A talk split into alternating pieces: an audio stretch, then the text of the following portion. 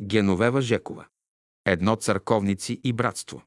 Родена съм в село Златарци, околия Преславско, Шуменски окръг. Баща ми беше бакалин. След това се изселваме и отиваме да живеем в Шумен, където той става подофицер. В това време аз съм на 3-4 годинки. Родителите ми влизат във връзка с Бялото братство. След няколко години църквата се опълчва строго и остро против Бялото братство и настъпи една малка криза в самото братство.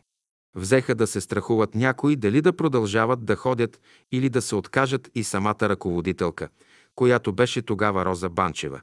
Тя предложи тези, които искат да останат в братството, да се събират на друго място, а които се страхуват им препоръчва пък и тя ходила да ходят на църква и това, което искат свещениците да го изпълняват, като след обед пак се събират на молитва от тях.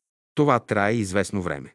Тези, които се бяха отказали от събранията при нея, искаха да бъдат строго към учителя, почнаха да се събират под ръководството на Петко Христов, един слънчев тип, много добър и много интелигентен човек, макар и да нямаше висше образование. Той много хубаво подреждаше нещата, правеха се беседите много редовно, идваха приятели от София. Няма да забравя никога брат Петко Епитропов. Той идваше и се създаваше такава приятна обстановка, че ние децата седяхме мирно и слушахме какви разговори се водят. Създаде се една много хубава атмосфера. След време обаче брат Петко Христов почина и се зачудиха кой да бъде ръководител на братството, защото без ръководител не може и избраха Цаню Боздоганов. Той беше майстор цигулар. Правеше цигулки, но беше много беден, иначе и в братството решиха кой както намери за добре под покривка, над покривка, зад възглавница, под възглавница кой колкото може да го подпомага с известна издръжка. Той беше много музикален, много приятен човек, но настъпи някакъв вътрешен крах в него и той каза «Не може повече да ви събирам и да се събираме у дома, искам да се чувствам свободен». И действително той започна да ходи и да изрежда всички църкви – евангелска, католишка, православна и не зная още каква, но накрая май се отказа от всичко и никъде не ходеше. Обаче това, което аз помня, никой път няма да забравя в Шуменското братство, че се създаваше много мистична атмосфера. Аз като дете чувствах нечие присъствие и такъв мир настъпва у хората. Такова едно блаженство след такива събирания, че никой път няма да го забравя. След като той, Цаню каза, че повече не може, той да бъде ръководител, по едно време престанаха да се събират хората. Но всички помнеха тези красиви изживявания, защото когато дойдеше 22 март, братята от околията от Драгоево, от други села идваха. Да видиш селянин как застава с дисагите, като вдигне ръка и като каже «Братя, няма любов като Божията любов». С такъв тон го казва, тъй от сърце го казва, да настръхнеш просто. А като каза Байцанка, не мога повече останаха без ръководител. И всичко замря. Нещо като салон да си имали. Нямаха салон. Вкъщи се събираха Обай Петко, ръководителя. У Роза се събираха нейните църковници, които се оплашиха от официалната църква, която ни гонеше много и много злословеше по адрес на учителя. Но аз като дете чувствах разликата между църквата и братството и ми беше много неприятно за мене самата, че се разделят хората, но в Шуменското братство имаше много благоприятна мистична атмосфера. Само, че се изплашиха хората изведнъж. Изплашиха се, но които останаха, останаха, събираха се тайно, ходахме на екскурзии. В село Осмър имаше една наша сестра и ръководителя казваше всички в 12 часа посред нощ да бъдат пред фабриката за бира. Събираме се там и тръгваме, спущаме се към Осмър при изгрев слънце. Слизаме към дома на тази сестра. Прекарвахме целия ден в песни братски, молитви и най-прекрасни разговори във връзка с Словото на Учителя и много от хората не се оплашиха от това, с което ни заплашваше църквата. След той полека, лека майка ми беше малко бунтарка такава и една сестра Шейтанова. Тя беше съпруга на един от опълченците. Казаха, че в името на Бога ще работим, защитиха се, Събираха се и полека-лека Шуменското братство пак взе да се попълва. И сега пак наново има голям прилив на млади хора, на учени хора, на всяка категория хора. Но това, което ми направи силно впечатление е, че учителят тогава говореше за триъгълника Варна, Шумен и Русе. И зато и мама ходеше в Русе и правеше връзка с брат Ватев и с брат Минчо Сотиров от Бургас, че изварненското братство пак в тая връзка триъгълникът да се засили и доста време се поддържаха тия връзки. Но брат Ватев почина и мама почина и сега останах аз. Но аз никога не съм забравила това и доколкото зависи от мене ще го направя. Няма да забравя, имаше и детска група в Шуменското братство. Една ученичка от гимназията ни събираше да ни разправя приказки. Тя се казваше Димитричка. Тогава бях още много малка, не ходех на училище. Много хубави приказки ни четеше от наши списания и ние с внимание я слушахме. Учеше ни да пеем песни, като слънцето на любовта изгрява вече в света. Изгрява слънцето и така нататък. А в това време сестра Невянка приготвила някаква закуска така, тя имаше и фурна и ще каже, хайде сега, деца, да седнем на масата, да кажем Божията любов и всички ще кажем молитвата като деца. Та искам да кажа, че трябва непременно да имаме детски групи. Непременно, защото детската атмосфера не може да се сравни с никоя друга и децата тогава по склонни да приемат, по-лесно се ориентират. Защо трябва всяко едно да мине през света и тогава да дойде тука? Когато като дете, когато не може много да преценява и разсъждава, нека да има тези тъй сладки моменти в живота си. Той и без той не може да се откаже от влиянието на света. Та един ден, когато вземе да страда, да си спомни какво нещо е братството. Те, страданията неизбежно ще дойдат. Ама няма да го забравя особено Невенка. Тъй както сме наредени. Отпред братята, отзад сестрите и като изпеем Аум, пък красива старица беше и като си вдигне ръцете ще каже Господи. Какво значи това Аум не зная, но много ми е хубаво Господи. От сърцето казва и се разплаква. Две за императорът или за Бога. Ще ти кажа още един случай с двама наши подофицери, братя. Единият приличаше на римски пълководец. В профила, челото, самата фигура така, като военен прекрасен, Фелдфебел мисля, че беше, а другият пък приличаше на французин. Той пък е с пръстени златни, бутушите трябва да са лъснати, да греят, чупките на панталоните обязателно, не дай си Боже да не му са изгладени панталоните. След като се събираме така дълго време, най-после те решават да отидат при учителя. Отиват, но отива най-напред римлянина. Но аз му казвах римски. Той се казваше Александър Петров. Представителен мъж, когато можеш да видиш на парад на първите места между военните и отива при учителя. Още като влиза, учителят му казва – Ами щом можеш да умреш за императора, защо да не можеш да умреш и за Бога? Това му казва учителят и му дава една книжка. Брошурка.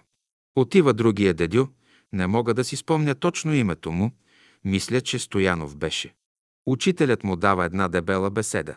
И като излиза Александър вижда, че на дедю е дадена голямата беседа, а на него някаква тънка такава.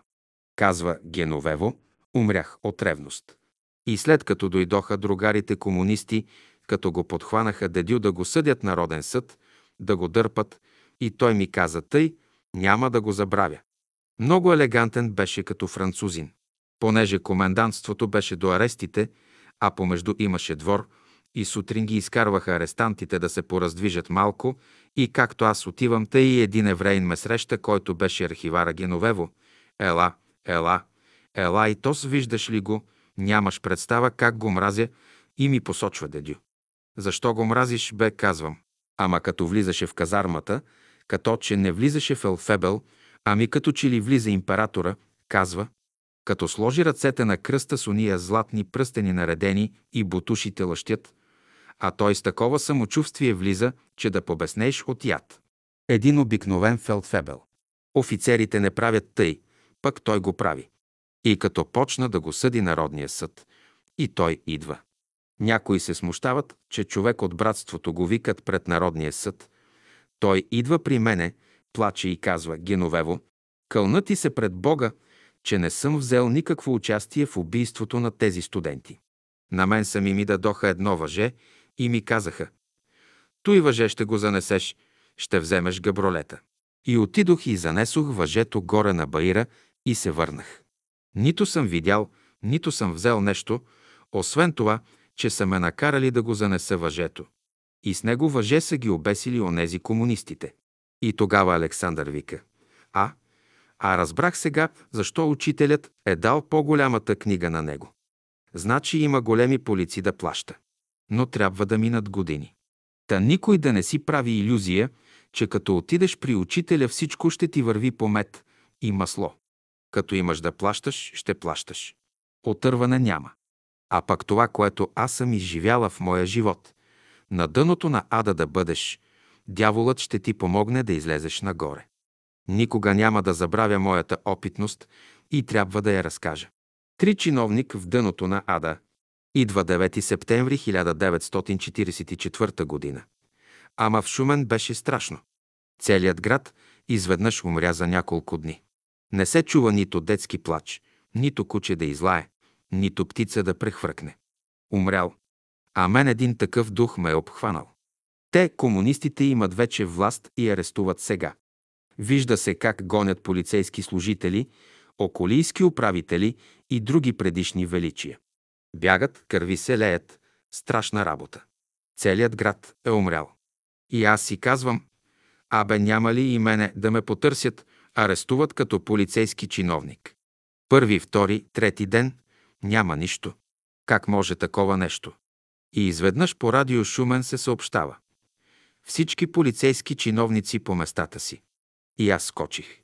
Бре, нали съм курнас, отивам, като че отивам, кой знае къде на сватба. И оня постовия с поглед ме пита така. Къде отиваш? Викам в комендантството. А, добре, иди. Отивам в комендантството, сядам си на работното място така. Първия, втория, третия ден. По едно време пристига техния командир, ама в това време партизаните слизат от Балкана. Кой с цървули, кой с галоши, кой както свари. Голи и боси, гдето се казва, а той спретнат едно хубаво момче идва при мен и казва, ние днес с вас ще пишем цял ден. Викам, добре, пишем, пишем, пишем и идва обед. Той натиска копчето и идва някой. Заповядайте, другарю командир. Веднага две големи порции, че много сме гладни.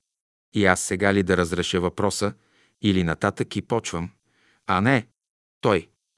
Какво не? Ами аз няма да ям, не съм гладна. Той. Как не сте гладна? Аз се изморих да диктувам, вие също пишете. Той. И все пак донеси. И аз отново. И все пак няма да ям.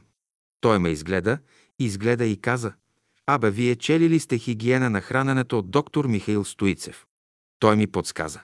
Викам, разбира се, ние сме много близки приятели и вика на партизанина. Донеси едно голямо парче, кашкавал и един хубав грозд за нея, а на мене дай порцията. И излиза този и той ми казва. Знаете ли, че аз съм се хранил на изгрева в София? Как можа небето да ми изпрати точно този, който е бил на изгрева, а не ми прати някой демагог, не ми прати някой фанатик? И оттам ще ти кажа, че почват да събират бранническите дрехи. Имаше само един евреин, който като дойдат бранници да си върнат дрехите, пита ги. Как се казваш? Какво работи баща ти? Значи ги разпитва подробно. И аз мълча, защото пише в другата стая. И оттам си вадя заключение, че е достатъчно в един род да има само един брат, един човек от братството, пак ще свърши някаква работа. И тогавашния първия областен полицейски началник беше Марко Вичев, мир и светлина на душата му. Неговата леля беше в братството от Осмър, у която ходехме на гости. Викам му, ела тука сега. Той ми е началник, значи най-висшия началник в Шуменска област. То се Врейн, за който няма човек на земята, който да е почтен. И по-лошо племе от евреите няма. Той като вика бранниците ги предизвиква, като им задава въпроси. Аз накарах брат си да се запише бранник, защото нямаше платове, защото той беше в гимназията ученик и отзад панталона му беше скъсан и ходеше с един износен шинел, защото нямаше с какво да се купи. А еврейна взел да се перка на децата да прави тези фасони. И да видиш какво става. На другия ден идва Марко, събира ги всичките и скара им се за извращенията. Еврейна не се обади, не се обади. И какво стана, спряха тези работи. И сега в милицията разбрах, че човек на дъното на ада може да бъде, но ако рече Бог, ще го извади жив, здрав и невредим. Ами като взеха да ги изволняват всичките полицейски началници, бивши, останахме само двама, трима. Най-сетне останахме само двама. Той беше началник на административната служба и като вървим така по коридорите, той ми вика. Гевче, как ги правиш всички тези работи? Аз как не се подмазвам, а всички ме тъпчат. Виж, може би имам някаква връзка от миналото с тях, но аз не отстъпвах ни на една йота от това, което трябваше да се прави в службата. Аз ги обучавах. Отивам, гледам седнали, приказват все за партизанството, все за гората. А, а, няма такова нещо. Викам, ще получавате ли или няма да получавате заплати? Че защо няма да получаваме? Тъй както сте седнали, викам, и сте кръстосали краката, заплата няма. Не знаете да направите един списък, една ведомост да направите. Аз я направих и те получиха заплати и видяха, че това е хубаво нещо. Обаче нямаш представа после как ме уважаваха. Четири идейно вегетарианство. Ами в български морски флот, като отидох, значи, доколкото си убеден вътрешно в словото на учителя, до толкова ще опитваш и силата на неговото слово. Аз като взема да ти разправям красив живот. Аз смятам, че това всичко да го запише. В коя година отидох във Варна? Отидох в 1949 година, а в 1969 година се пенсионирах. Представяш ли си? Цялото параходство знае, че аз съм вегетарианка. Не съм правила агитация. Но до каква степен те ме пазеха да видиш? В параходството имахме стол.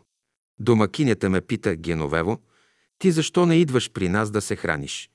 Отговорих, ти нали знаеш, че вие ядете това, което аз не ям. Ами кажи какво ядеш.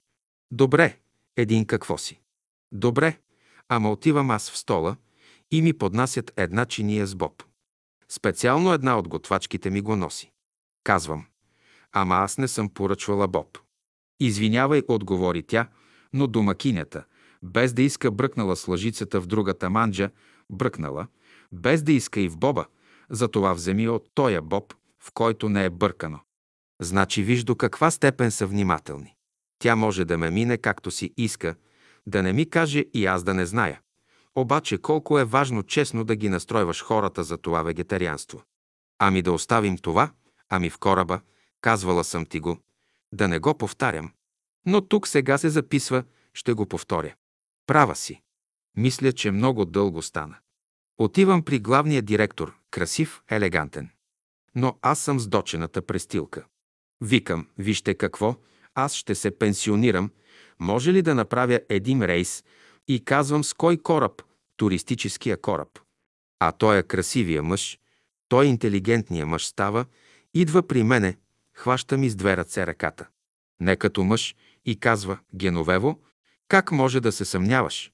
И на той отгоре, когато отивам в кораба, ми дават цял апартамент. Мога много да говоря. С това се потвърждава словото на учителя, че двете ложи са непрекъснато една до друга. Непрекъснато. И както седя така в салона, мястото, където се хранят моряците, идва един моряк, Сашко мисля, че се казваше и носи пет чинии. В това време моряците се хранят на масите. Идва и всички го гледат, и аз също го гледам. Идва при мене и аз го питам, какво бе, ангелчо? Ами, Лелю Геновево, ти не ядеш месо, а трябва да се храниш. Ами като трябва да се храня пет чинии, кой ще изяде това нещо? Носи и едно парче някакъв специален хляб. Питам, ангелчо, ами кой направи този хляб? Добри го прави, казва той. Ама прекрасен го прави, бе чуден. В спалнята на кораба оставя на другата половина от хляба и едно голямо парче сирене. Викам, момчета не хабете хляба, защото ми е мъчно. Аз съм сиромашка дъщеря. Да хвърлям хляба и хубавото сирене на рибите. Това е просто престъпно. Не дейте, момчета. Отивам след това при капитана на кораба или по право идва политическия командир, застава мирно пред мене. Един голям мъж такъв и казва по нареждане на капитана, вие ще трябва да се храните горе при офицерите. Казвам, ама защо аз тук съм много добре? Този въпрос капитана го решава, козирува и излезе. Сега, за да отида да се храня при капитана, аз три пъти на ден ще трябва да се преобличам, защото ще трябва да си сменя туалета. Но ако не отидеш, значи не ги уважаваш. И като влизам, значи, капитана седи с жена си и сина си, и политическия седи с жена си и сина си, и на мен на една маса до тях, на която да се храня. И когато влизам аз, започва сервирането. И се сменя темата на разговора, почват да приказват за вегетарианството. Много мога да кажа по това. А друго нещо имам. Във Варна имаше един голям комунист, на когото викаха хищника. Освен, че беше едър, но беше и груб. Не зная колко милиона му струвало да си направи не знам какви стълби от пътя до вилата. Там, където е санаториумът. И казваха, че бил голям звяр. А имахме една красива колежка. А бяхме изнесли концерт на един руски кораб. Та ние бяхме седнали с нея една до друга и пристига в този момент един съветски войник, дава чест и казва по нареждане на главен директор на параходството на БМФ сте поканени да отидете с мене горе в помещението. Тя ме хваща за ръка и казва, без тебе никъде не отивам. Казвам, моля ти се, само ти си поканена. Не, казва, без тебе никъде не отивам. И отиваме ние горе, а там на масата са всички шефове големци, там на кораба и ръкопляскат, да живеят красивите български жени. И аз викам на Димитрина. Това вече не е за мене. След малко главният директор ми вика. Хайде, Геновево, да видим като не ядеш месо, какво ще ядеш сега. Те започват всички да ме гледат и аз казвам. Който ме е поканил, той ще има грижата за тази работа и взех да се смея. Той започна да разправя на хищника. А защо му викали хищник? Защото бил много проклет, представете си, казва, от дете не била яла месо, как може такова нещо? Сменят темата на разговора. Ти гдето си едно нищо пред тях в иерархията на администрацията, така да те посрещат. Ама колко работи бих могла да разкажа, които не съм заслужила в този живот, тия доказателства, които небето ми манифестира така и ми показа, няма да ги забравя през вечността. И много е прав учителят, като казва, че двете школи, и бялата и черната, еднакво служат на Бога. Защо? Едната ще те изкуси, а другата ще ти даде път. Никога няма да го забравя това нещо. Никой път. И такова уважение. Да, аз съм наясно. Не се възгордявам от тази работа, защото знам, че зад мене стои учителят. Учителят с тебе ли е на дъното на ада да бъдеш, ще те извади невредим. Или да ти каже още един друг случай. През май месец цялото комендантство отива на екскурзия. Цъфтят липите, а един камион е натоварен с агнета, хлябове и не знае какви глупости, а на другия камион сме ние. Значи прави един автовлак от две, три коли и камиони. Отиваме в Преславски Балкан.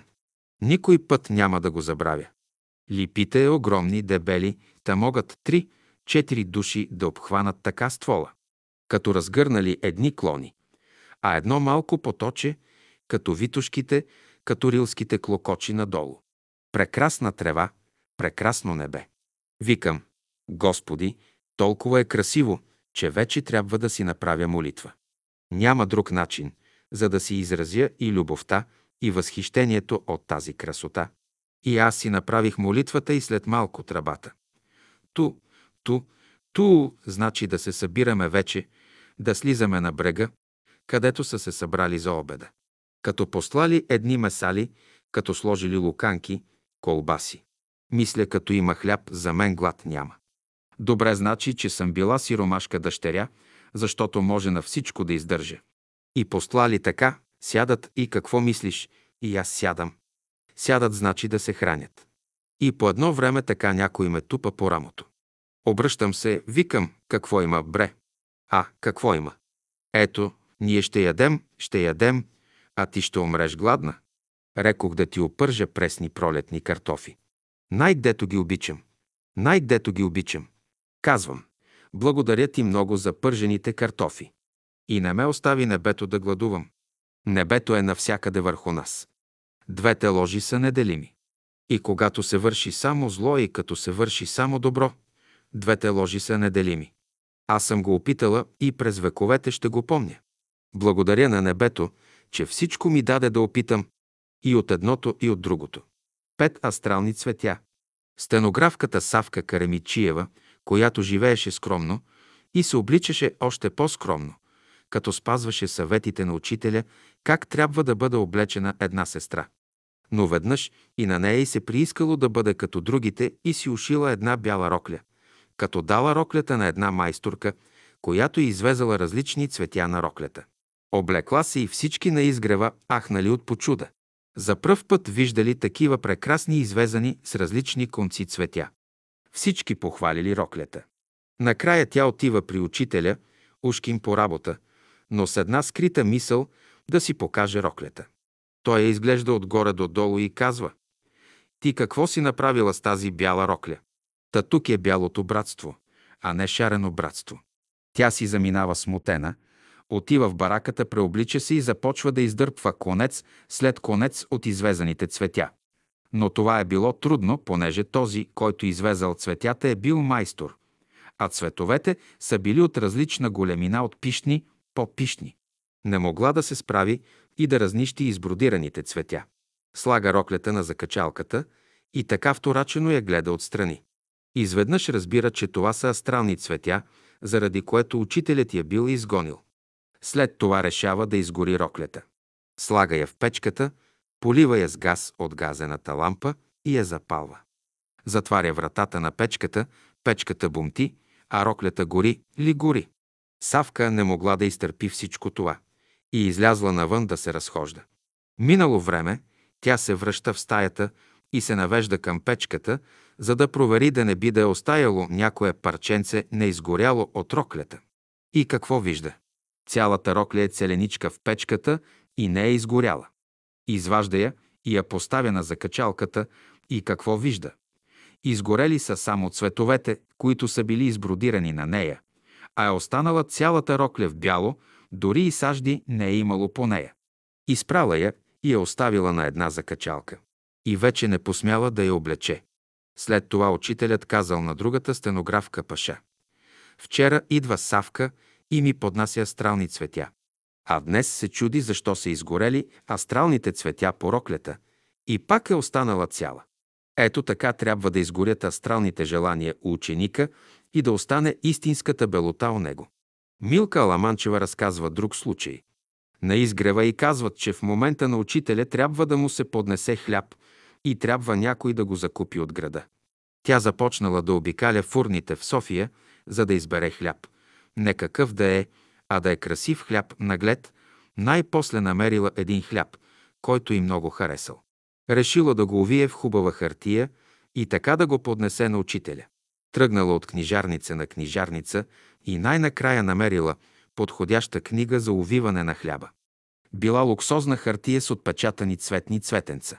Всичко било готово за поднасяне на хляба с цветната хартия. Учителят е нарила и тя отива там, за да занесе лично хляба.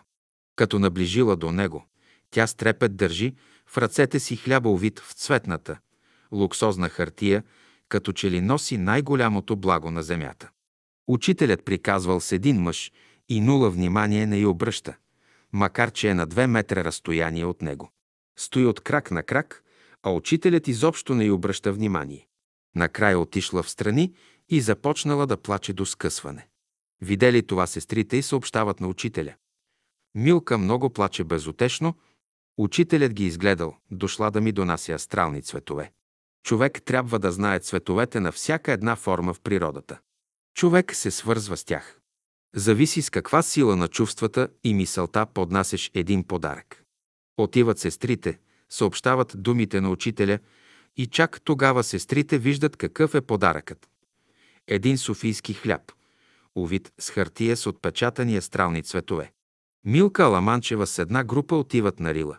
Били на хижа Вада. Един външен човек, турист, започнал да я оглежда, приближил се до нея и започнал да й подхвърля цинични приказки, защото я бил харесал. Сещате се какви могат да бъдат тези приказки. Милка с групата се качва на седемте рилски езера, престоява там няколко дни и надолу пак се връщат на хижа Вада. Точно по това време там вижда суетене на много хора. Приближава се към тях. Какво да види? Вижда същия мъж, лежи убит на земята. Ето какви ми ти работи. Хайде, дайте обяснение на този случай.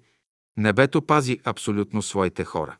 Ученикът трябва да премине през всякакви състояния на човешкия ум и човешкото сърце, за да може, когато срещне един човек, който има нужда от нещо, да познава тия неща. Зато и не всеки човек може да се справи с всеки отделен случай, ако небето не го закриля. Астралният свят има свои форми, чрез които се проявява на Земята. Тези форми са в минералите, растенията и животните. Естествено е, че има и хора, чрез които астралният свят се проявява в своите крайности, чрез различни краски, цветове и действия. Шест мълчаливият въпрос. Бях в прогимназията, когато с майка ми ходихме на изгрева. И при всяка беседа на учителя все се намираше някоя сестра да каже «Аз искам учителят да ми отговори на един мой личен въпрос». Аз мълча и си казвам «Ето тук са 200 човека, та на нея ли учителят ще отговаря? Нали си има и друга работа?» Така веднъж заставам на една-две крачки от катедрата на учителя и изведнъж наблюдавам как той говори – но като говори минава погледа му през всеки един от присъстващите в салона. Виждам как погледа му досущ като светъл конец минава от човек на човек и ги свързва всички в една варига. Това се повтаря много пъти. Гледам ги, а те са унесени и слушат. А аз смятам, че те спят. Казвам си на ум, че като протегна ръка и тупна с юмрук по катедрата, където е седнал учителя, ще ги събудя всички. От време на време тази невидима операция и невидимо зашиване със светлия лъч се повтаря и като завърши обиколката си през всички, винаги учителят ме поглежда и лекичко се усмихва. С това ми дава знак, че знае какво аз виждам, а аз виждам, че той непрекъснато ги свързва с погледа си и с светлинния лъч, който върви с него и ги нанизва един след друг. После накрая учителят си отмести погледа и каза една хубава смешка – а те се разбутаха, разсмяха се и се събудиха. После им светнаха очите и се раздвижиха. Учителят продължи да говори. Тогава разбрах как може учителят да отговори на всички мислено поставени въпроси, на всеки един в салона. Като ходехме с майка ми на изгрева, винаги сме спали при артистката Цветана Арнаудова. Влизахме в нейната барака. Когато я нямаше, знаехме къде е поставен ключе и си отключвахме сами. Там преспивахме и сутрин ставахме в 4 часа, за да бъдем в 5 часа на сутрешната беседа. Седем оценката от чуждите. Цветанка Арнаудова бе артистка. Когато учителят я видял за пръв път, казал, вас няма да ви оценят от начало. След това тя ми разказваше един случай от живота си. Бил обявен конкурс между артистите, за да се намери кой да изпълнява ролята на баба Парашкева, а това е майката на Георги Димитров, защото щял да се снима филм за Георги Димитров и Лайпцигския процес. Събрали се много артисти от целия социалистически лагер. Никой не можал да направи в момента образ на жена, плачейки си истински сълзи. А тя в един епизод от киносценария трябва да разговаря с малкия си син Георги и да рони сълзи. За да се справи с тази задача, Цветана в случая си представила, че разговаря със собствения си син Георги, който бил починал. И тогава сълзите падали съвсем естествено от очите й. Каквото и поръчали, тя правила безотказно. Накрая я избрали да изпълни ролята на баба Парашкева, главната роля на филма. Филмът имал огромен успех както в България, така и в СССР, Русия. Бяха я наградили с български и съветски ордени. Поканват я на кинопремиерата на филма в Москва. Нейното артистично майсторство се оценява много високо. Тогава си спомнила думите на учителя. Вас в България няма да ви оценят и да ви ценят. Това се сбъднало. Излезнали с един друг български артист по магазините в Москва да си купят нещо. но не и достигнала една рубла. А тогава една рубла се равняваше на 1 долар и 50 цента. Колегата обещал да й даде взаем, за да си купи онова, което е избрала. Но когато решила да плати, продавачката върнала точно една рубла, защото в тези дни се продавало с известно намаление. Значи там, в Москва, я оцениха като артистка и връчиха голяма награда. Там една продавачка, една обикновена рускиня я оцени като човек. Ето, това е важното. Да те оценят онези, които имат нужда от теб, а онези, които нямат нужда от теб, трябва да научат окултния закон, че пророк не е пророк в родината си. 8. Пълтото. Методи Константинов работеше след 9 септември 1944 г. в едно министерство. Там е изпълнявал ролята на шеф на един отдел. Но вече след промяната на политическата обстановка, в този отдел бил назначен един партиец комунист, като представител на новата власт и започнал да го тормози непрекъснато. Методи се пита дали не е време да напусне тази служба и дни наред мисли вече върху това. Но решава да отиде в Мърчаево и да пита учителя какво да прави в случая. Учителю, аз мисля да напусна министерството.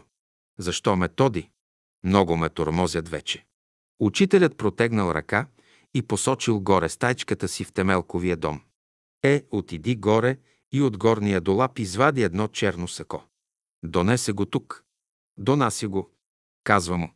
Облечи го и по никой начин няма да сваляш това сако. Методи се връща в София и на следващия ден отива на работа с сакото подарено от учителя. Не може да повярва на очите си. Среща навсякъде коренно ново и напълно различно отношение. Уважение вече имат всички към него. Любезен е и внимателен вече към него онзи партиец, който му е бил новият началник. Оценили работата му и така той останал да работи в същата служба. Та някой път враждебното отношение на хората към теб се дължи на причини, които са в теб.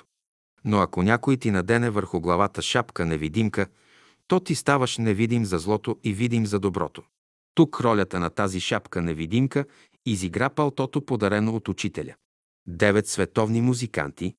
Веднъж една година бяха дошли чужди музиканти и изнесоха концерти в София. Наши приятели ги бяха поканили на гости. Обикновено чужденците се канеха в къщата на Коста Русев, която беше голяма и вътре имаше музикален салон. Домакините се бяха престарали, а стопанката се казваше Зорница, която беше също музикантка, пианистка и няколко пъти бе свирила на учителя класически пиеси. При един такъв случай учителят ти бе подарил златна гривна. А това бе скъп подарък на времето си и означаваше, че по достоинство се оценява нейното изкуство. Бяха се престарали и масите бяха отрупани с вегетариански ястия. Идват поканените гости. Накрая идва и учителя и сяда на определеното място от домакинята. До него от двете му страни двата стола са свободни. Започват вечерята. По едно време учителят мълчи, дума не обелва. Опитва по-малко от едно-две ястия. Цялото внимание на гостите е насочено към музикантите чужденци, които са поканени на вечерята. А българите, като видят чужденци, отварят уста и се захласват. И от захласване дори гащи свалят. Учителят мълчи. Учителят се обръща към зорница. Може ли да извикате и Олга Славчева? Тя свива рамене и отива да изпълни молбата на учителя. По това време идва Олга Славчева, която живее в сутерена на същата къща. Идва Олга, целува ръка на учителя и той посочва да седне на свободния стол до него. А другия стол е също свободен. В този момент влиза запахтяна друга сестра, която е закъсняла, понеже трудно е намерила къщата на зорница. Целува му ръка и той посочва да седне на другия свободен стол до него. Двата стола са заети а насреща срещу тримата е бил най-важният гост на вечерята. Това е бил световно известният музикант, изпълнител Корто. Вечерята продължава. Световно известният музикант стои на стола си горд, с осанка на величие и отговаря на любезните въпроси на заобикалящите го. Но учителят не му обръща внимание. Нито на него, нито на окръжаващите го чужденци. През цялото време разговаря с Олга Славчева. И през това време е разказал изключителни, омайни неща. Започва да й разказва за някои от предишните пререждания, къде е била и какво е правила. А Олга слуша усмихната щастливо и непрекъснато се залива от смях, защото при всяко едно нейно прераждане учителят и разказва някаква весела случка, която се случвала с нея. Вечерята продължава. Изведнъж присъстващите се усещат, че на тази вечеря също присъства и учителят и че той разговаря само с Олга Славчева. Нула внимание на останалите. Урокът е предаден на учениците. Значи не е важна личността, какъв пост заема в момента и каква служба изпълнява, а е важна човешката душа, която се е разцъфтяла в присъствието на Бога. Десет отношения към жената и сестрата. За Богомил Малджиев може да се говори много. Беше интелигентен, културен. Беше брат. Имаше чисти отношения към хората. Той не ги делеше на бедни и богати, на прости и учени. Веднъж бях в София и Богомил три дни ме разхождаше по улици, по театри, концерти и изложби. Веднъж, като минаваше край някаква локва от току-що падналия дъжд, той си вдигна крачолите на панталона, за да не ги изцапа. И видях краката му, цели подути синьоморави като пътладжани с червени петна. Оказа се, че е имал тромбофлебит на краката, който го е съпровождал с силни болки. Като видях това, аз извиках от оплаха. Той бързо си свали крачолите. С такива болни крака ме разхождаше три дни из София. За мен той бе най-големият брат в братството. Баща му, старият Борис Малджиев, беше книгоиздател и в неговата печатница се отпечатаха много от неделните беседи и много лекции от общия окултен клас. Единични на отделни книжки. Баща му беше среден ръст, човек строг, но справедлив.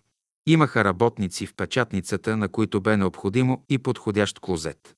Старият Малджиев нарежда на Богомил синът си да отиде и измие клозета.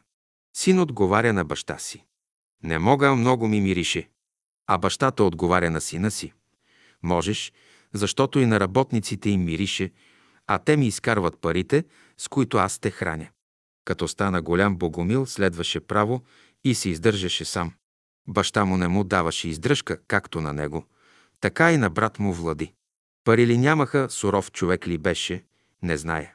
По едно време Богомил бе отишъл при учителя да иска разрешение да отиде в Германия да учи, и то по времето, когато американците и англичаните бомбардираха големите градове в Германия. Ти няма да отидеш в Германия. Няма кой да гарантира за теб. Вие в Русе печатаха беседи и за всичко ви бе платено. Затова нямаш духовен кредит в невидимия свят. Ако отидеш там, няма да се върнеш жив. И той не отиде. А на Асен Арнудов учителят разреши, понеже той му помагаше и записваше като нотираше песните на учителя. Работеше безвъзмезно и в името на една идея. И тази идея му създаде духовен кредит в невидимия свят. Чух веднъж учителят да казва Всеки, който вижда нов човек в братството, е отговорен за неговото поведение. Ето, това е финала за разказаното до тук. Богомил Малджиев беше много деликатен, артистичен, съобразителен и най-важното имаше чисти отношения към сестрите. Винаги бе галантен, с идеални отношения към всички сестри. Беше в близки отношения с Люба Аламанчева. Отиват при учителя. Решили сме да се оженим. Какво ще кажете? Казал им, има ли смисъл да влизате пешком в океан 15 метра навътре? А те били вече задвижили този въпрос и почнали приготовление за сватба. След това мислили, мислили и си казали. Трябва да послушаме учителя. И не се венчаха. И пак си бяха брат и сестра. Той беше чист човек. Той ме е водил на много места, без да покаже, че има нещо мъжко в него като лъст. Та аз казвам така. Братът го познаваш с връзката му с жената. И сестрата я познаваш с връзката и с мъжа. Там е мястото на опознаването и определението им като брат и сестра в една окултна школа. Той ме водеше като абсолютен кавалер в онези места, които се посещаваха от аристокрацията. Той беше образец със своите изящни маниери. Много изискан и много издържан. Разговорът му бе идеен. Идейният човек може да мисли идейно и да пресъздава своите идеи в живота си. 11. Мълчаливият обяд. Отишли веднъж Богомил Малджиев и Михаил Иванов при учителя. Приел ги им казал, Михаиле, ще отидеш ти във Франция. Но да знаеш, че много ще те бие. Ще те бие много. А на Богомил казал, Богомиле, ти никъде няма да ходиш. И Богомил се чудел, защо няма да ходи никъде, когато той знае езици, баща му е богат и може да помогне. Има дар слово, интелигентен е, но учителят не го пуска. Михаил трябваше да отиде на световното парижко изложение, но нямаше пари и Богомил го финансира. Плати му пътя и му даде пари. А след години, когато се развива много събития около Михаил и станаха достояние на братството, то Богомил съжаляваше, че му е дал пари да отпътува за Париж. След години Петранка Иванова, която му беше сродница, сестра от втората му майка на Михаил Иванов, отиде в Париж и посети Михаил. Събрали се всички на обяд, разположили се на масите. Петранка е сложена да седне до него. Всички започнали да се хранят мълчаливо. Никакви приказки. Имало такъв ред. А на всяко хранене всеки един от присъстващите седи до Михаил като израз на голяма привилегия и като се изредят всички по реда си, започват отново по същия ред. Та Петранка седи до него. Михаил се навежда до ухото й и прошепва «Ти виждаш ли всичко той?» Той, горкият Петър Дънов, не можа да научи хората си да мълчат, когато се хранят. А виждаш ли истинският учител какво прави? Това ми го разказва Петранка във Варна.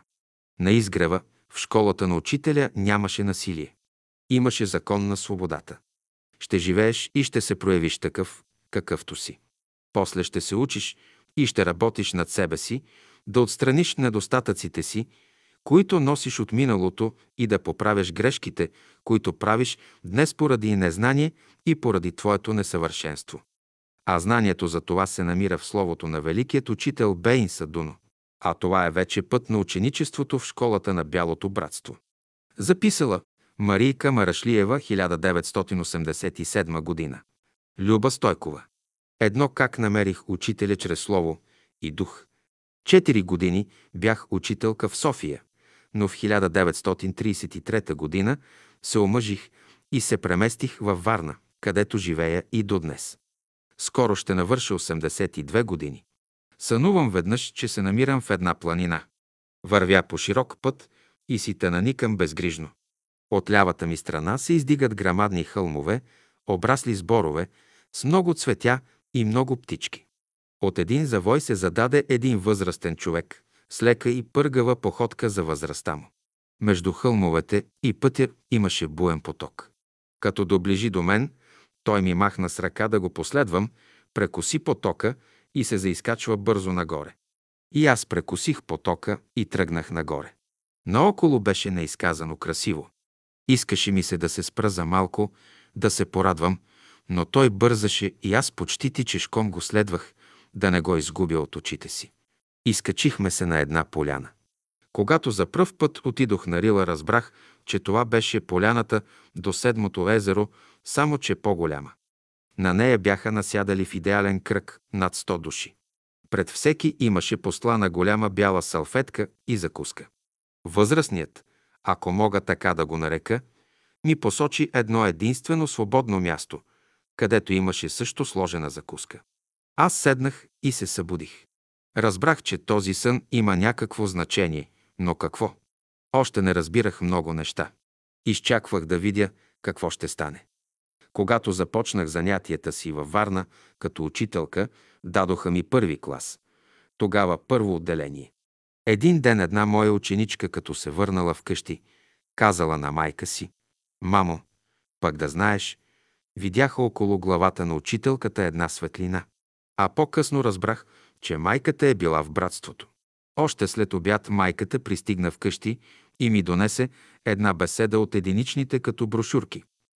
Ново послание към Слънцето. И до днес я помня тази беседа.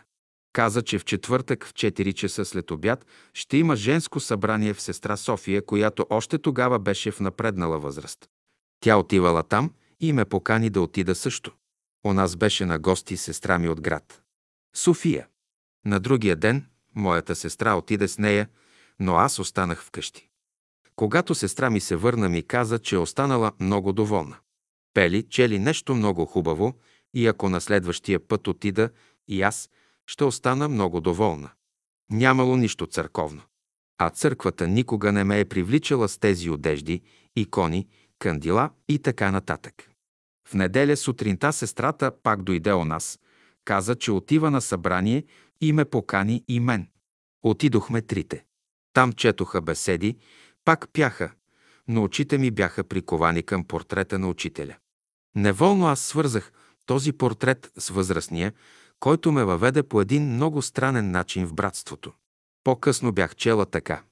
Учителят сам намира своите ученици и по име ги зове. Изживях едно особено състояние. Разбрах, че това е моя път, че това е моята съдба. Дадоха ми книгата от Невена Неделчева втора майка. Тя беше се постарала да пресъздаде духовния образ на учителя. Посещавах редовно неделните беседи, а вкъщи преди да си легна прочитах по една беседа. Школните дни не ми позволяваха да посещавам. Такъв беше редът тогава. Всеки нов човек, който иска да влезе в братството, трябваше да бъде изпитан една година, за да се провери дали ще остане. Или е дошъл така просто от любопитство, а после би напуснал братството. Сега вече нашите приятели не спазват този закон, за което попадат неподходящи хора, след което се явяват противоречие. Две полиците на миналия дълг. Наближаваше вече една година и сънувах учителя. Казах му, учителю, искам да вляза в школата. Той ми отвърна, добре, но имаш да плащаш полици. Съгласна ли си да плащаш? Отговорих му, съгласна съм, учителю. Добре, тогава ще влезеш в школата. Когато отидох на неделното събрание, ръководителят ми каза, събрахме се старшите братя и решихме, че можеш да посещаваш школата. Намерих се сякаш на деветото небе. И от тогава започнах да плащам полиците си от кармата па и до днес. Зрението ми намалява вече, слухът, също краката вече не държат. Минала съм през много мъчителни изпитания, но не съм възроптала. Зная, че в този живот трябва да се разплатя, както ми каза учителя. Новата култура, която идва, иска и нови хора, свободни от дългове. Да се откажа от месото не беше никак трудно за мен, защото дъщеря ми се роди вегетарианка и до днес си остана такава. Обаче в семейството ни възникнаха противоречия. Съпругът ми беше недоволен, макар че за него готвех специална храна. И все пак казваше, това семейство ли е, и се сърдеше. Отидох при учителя да се посъветвам с него. Казах му, какво да правя, учителю? Да не ям месо и да има скандали вкъщи или да ям, за да има мир. Учителят ми отговори. Оставете вълка да си яде месото, а овцата да си пасе тревата. За мене беше ясно вече. Реших твърдо в себе си да устоя на всичко. Но какво стана? Когато се върнах във Варна, пак наготвих две яденета. Седнахме да се нахраним, но моят съпруг нищо не ми каза. Като че нищо не се бе случило. И от тогава никога не ми напомни. Учителят ми беше помогнал. Три професорът. Велко Петрушев беше ръководител на братството, а сега преди 23 га е вече в отвъдния свят. Беше много отдавна. Бях още млада. Сънувам, че излизам от един окултен университет. Сградата беше много красива на три етажа, с малък двор и ниска телена мрежеста ограда. Пред очите ми се откриваше дълъг път, като повървях малко. Гледам насреща ми се зададе брат Велко. Както си вървеше, подаваше се небесно син панталон. Беше наметнат с дълга до кокълчето на крака бяла пелерина. Около връст по цялата пелерина имаше златна лента, широка около 10 см. На главата му имаше корона пак, като златната лента. Отпред главата образуваше триъгълник. Срещнахме се и се ръкувахме. Каза ми да се върна. Повървяхме малко, влязохме в двора и се заискачвахме по стълбите. Толкова беше. Събудих се. Мислех върху облеклото му. То все пак значеше нещо. На другия ден, връщайки се от школа, му разказах съня си. Той ми отвърна. При разговор с учителя той ми каза, че някога съм бил професор в един окултен университет в Александрия. Мина доста време. Брат Велко си беше вече заминал. Сънувам, че сме всички в салона. Ще има някакво тържество и очаквахме гости. Трябваше ние всички да отидем до морето да ги посрещнем. Но обстановката до морето не беше такава, каквато я зная. От нашето лозе се откриваше един широк дълъг път чак до морето. Тръгнахме всички. Стигнахме плажа и с невиделица при нас дойдоха много братя и сестри от различни краища на страната и всички от отвъдния свят. Наскоро си беше заминал и брат Методи Константинов. И той беше там. Бяха и нашите варненци. От всички само брат Велко имаше светъл ореол около главата. Брат Велко се ръкува с мен и всички вкупом тръгнахме към нашето лозе. Четири противоречия. Сънувам, че всички сме в салона, но в него имаше наредени чинове в две редици, но в обратната страна от към вратата. Подиум няма, а катедрата е също до вратата в източния ъгъл. Всички сме насядали на чиновете. По едно време влиза учителят, отиде на катедрата и ни каза «Изпейте нещо». Започнахме да пеем, но към средата на първия куплет един по един замлъкваха. Докато всички спряхме, учителят пак каза «Изпейте друга песен». Започнахме и се получи пак същото. Изпейте друга песен, по трети учителят. Получи се пак същото. Тогава Геновева стана и каза Аз ще изсвиря нещо, учителю. Излезе, помъчи се да изсвири нещо, но цигулката й беше разстроена и нищо не излезе. Спря и си отиде на мястото. Изведнъж от дъното на салона се понесе във въздуха едно светло същество, премина над главите ни, спря до вратата и започна да пее. Така вълшебно пееше, че всички останахме захласнати. Както пееше, така се и събудих. В братството ни от следващия ден се създадоха известни противоречия. Сънят ми показа това. Пет Петър Терзистоев. Брат Петър Терзистоев от известно време беше болен, повече от времето прекарваше в легло. Беше лято и след завръщането ми от езерата, както обикновено останах за известно време при сестра ми. Преди да си тръгна за Варна сънувам, че съм се запътила към една голяма гара. На парона нямаше никой, освен брат Петър Терзистоев и сестра Нанка Терзистоева. От изток с голяма бързина долетя един влак с огромен локомотив и също големи вагони. Влакът внезапно спря. Брат Петър се качи в него, а Нанка остана. В миг влакът се стрелна с неимоверна бързина и се изгуби зад хоризонта. Мина един ден, още и на другия ден потеглих за Варна. Пристигнах вечерта. На другия ден научих, че брат Петър си заминал.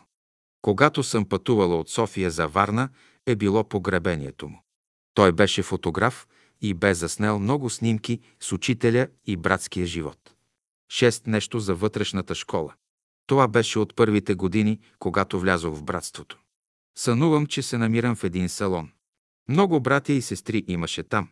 От различни места. В салона имаше сцена, на която се отиваше, като се изкачваха десетина стъпала, които бяха в средата на сцената. Учителят беше в дъното на сцената с трима братя и приказваха нещо. Сцената и стълбите бяха заобиколени с парапети. До стълбите имаше катедра, а върху нея беше поставена една голяма и дебела книга с небесно син цвят и украсена с златни неща. Хората си приказваха на групички. Аз бях сама и погледът ми беше закован върху книгата. Най-после се реших, изтичах по стълбите, застанах до катедрата, взех книгата. На нея с златни букви пишеше вътрешна школа. Отворих книгата, но в същия момент учителят застана зад гърба ми, затвори книгата ми и каза «Рано е още. Когато трябва, ще ви повикаме». Събудих се. Мина доста време в усилена подготовка и дойде времето, когато ме повикаха. Седем всеки камък тежи на мястото си. Мина известно време, когато бях влязла в братството и бях решила вече наново да се върна в София, да си намеря квартира на изгрева, тъй аз да бъда една от щастливките, които бяха около учителя. Писах за решението си на голямата ми сестра. Тя имаше една приятелка, съпруга, на която работеше в личен състав в Министерството на просветата. Сестра ми отишла от тях, говорила с съпруга на приятелката си за моето желание. Той казал, че през май ще има конкурс. Посочил и каква литература трябва да чета и че ще имам неговото съдействие. Беше някъде в началото на календарната година. Имах достатъчно време да се подготвя. Другата ми сестра ми беше на гости. Когато реши да си тръгне, помолих я да отиде при учителя и да го попита за моя случай. Все пак да не направя някаква грешка. Когато сестра ми се върна в София, отишла веднага при учителя и му разказала всичко. Учителят ти отговорил. Тя е определена да работи във Варна. Повече нищо не казал. Когато получих писмото от сестра ми, моите въздушни кули, които градях, изчезнаха. Писах на голямата ми сестра, че се отказвам да се явя на конкурса. Първом послушанието. Второ работата върху словото на учителя. Осем школите. Две-три години преди да си замине, брат Петър Филипов споделяше много неща с мен из живота на изгрева. Веднъж, разговаряйки се с него, ми откри следното. Учителят решил да образува вътрешна школа. Повикал не зная колко братя и сестри и започнали работа. Но след известно време се появила дисхармония по някои въпроси и учителят разпуснал школата. Вътре бил и брат Петър Филипов, минало време, учителят ги повикал пак, като подменил някой. Не зная колко и кои са били. Не ми каза, а и неудобно е да питам. Пак се появила дисхармония. Учителят пак разпуснал школата. Минало пак доста време, докато духовете се успокоят, учителят за трети път ги повикал. Но след известно време между тях се явила някаква любовна история и учителят вече окончателно разпуснал школата и я преместил във Варна. Това е след заминаването на учителя. Петър Филипов твърдеше, че учителя му говори бележка на редактора. 9. Работа в тайна. Мина доста време и все пак дочаках момента, когато ме повикаха и тогава наистина ми се възложи доста сериозна работа, която погълна почти половината от моя вече съзнателен живот. Но тъмните сили вървяха подирени. Всеки разбираше нещата по-своему и мислеше, че е прав. Не остана скрита нашата група. Явиха се големи противоречия. Защо ти, защо не аз? Защо се яви школа в школата и още ред други неща? Яви се колебание в някой от нашата група и брат Христо Арабаджиев, сега в отвъдния свят, отиде при учителя да се съветва с него. Учителят му отговорил да пазим голяма тайна и да продължаваме да работим. В тайната е силата. Духовете ще се усмирят. Преди 2000 години Йоанн написа Откровението в символи. Сега Йоанн е пак на земята и ще напише ново откровение за новата култура, която иде. В групата ни имаше пълна хармония. В разговор учителят му казал, преди 2000 години, по времето на Христа, Йоанн написа Откровението, и то в символи, защото съзнанието тогава беше на много ниско ниво. Сега Йоанн е пак на земята в плът, във Варна, и чрез него ще се даде новото откровение, нагодено за новата култура. И то се даде, но ще излезе на бял свят след 2000 години. Сега условията са неблагоприятни. Сега е време да се популяризира учителят. Когато Христо Арабаджиев се върна от София, той каза само на мен и на още един брат. Запази се пълна мълчание. Сега и двамата са в невидимия свят. Но спомням си в разговор с брат Велко Петрушев да казва Учителят ме обичаше. А Йоанн е бил любимият ученик на Христа. Закон е, Учителят обича ученика си и ученика изпълнява волята му. Десет кой ще носи кармата? Беше по времето, когато ни взеха литературата, разпръснаха изгрева, събориха салона и какво ли още не стана. Тогава имахме още салон в града. Беше неделя. Брат Велко Петрушев, ръководителят, застана на катедрата, постоя малко и започна да чете. Но четенето му не беше хубаво. Спираше се за момент някъде, друг път заекваше. Разбрах, че става нещо с него, защото той имаше хубава дикция и тембърът му беше мек и звучен. И все пак, лекцията, т.е. беседата свърши и ние се разотидохме. Всеки тръгна по посока за своя дом. Ние тръгнахме заедно и аз го запитах какво му е, че днес не чете добре, забеляза се от всички. А той ми отговори, че като се качил на катедрата пред него застана учителя и го запитал, готов ли си да понесеш кармата на Варненското братство? Той се оплашил в момента, защото са го викали в МВР и са го разпитвали дълго. А пред него е застанал един милиционер и непрекъснато размахвал бича пред лицето му.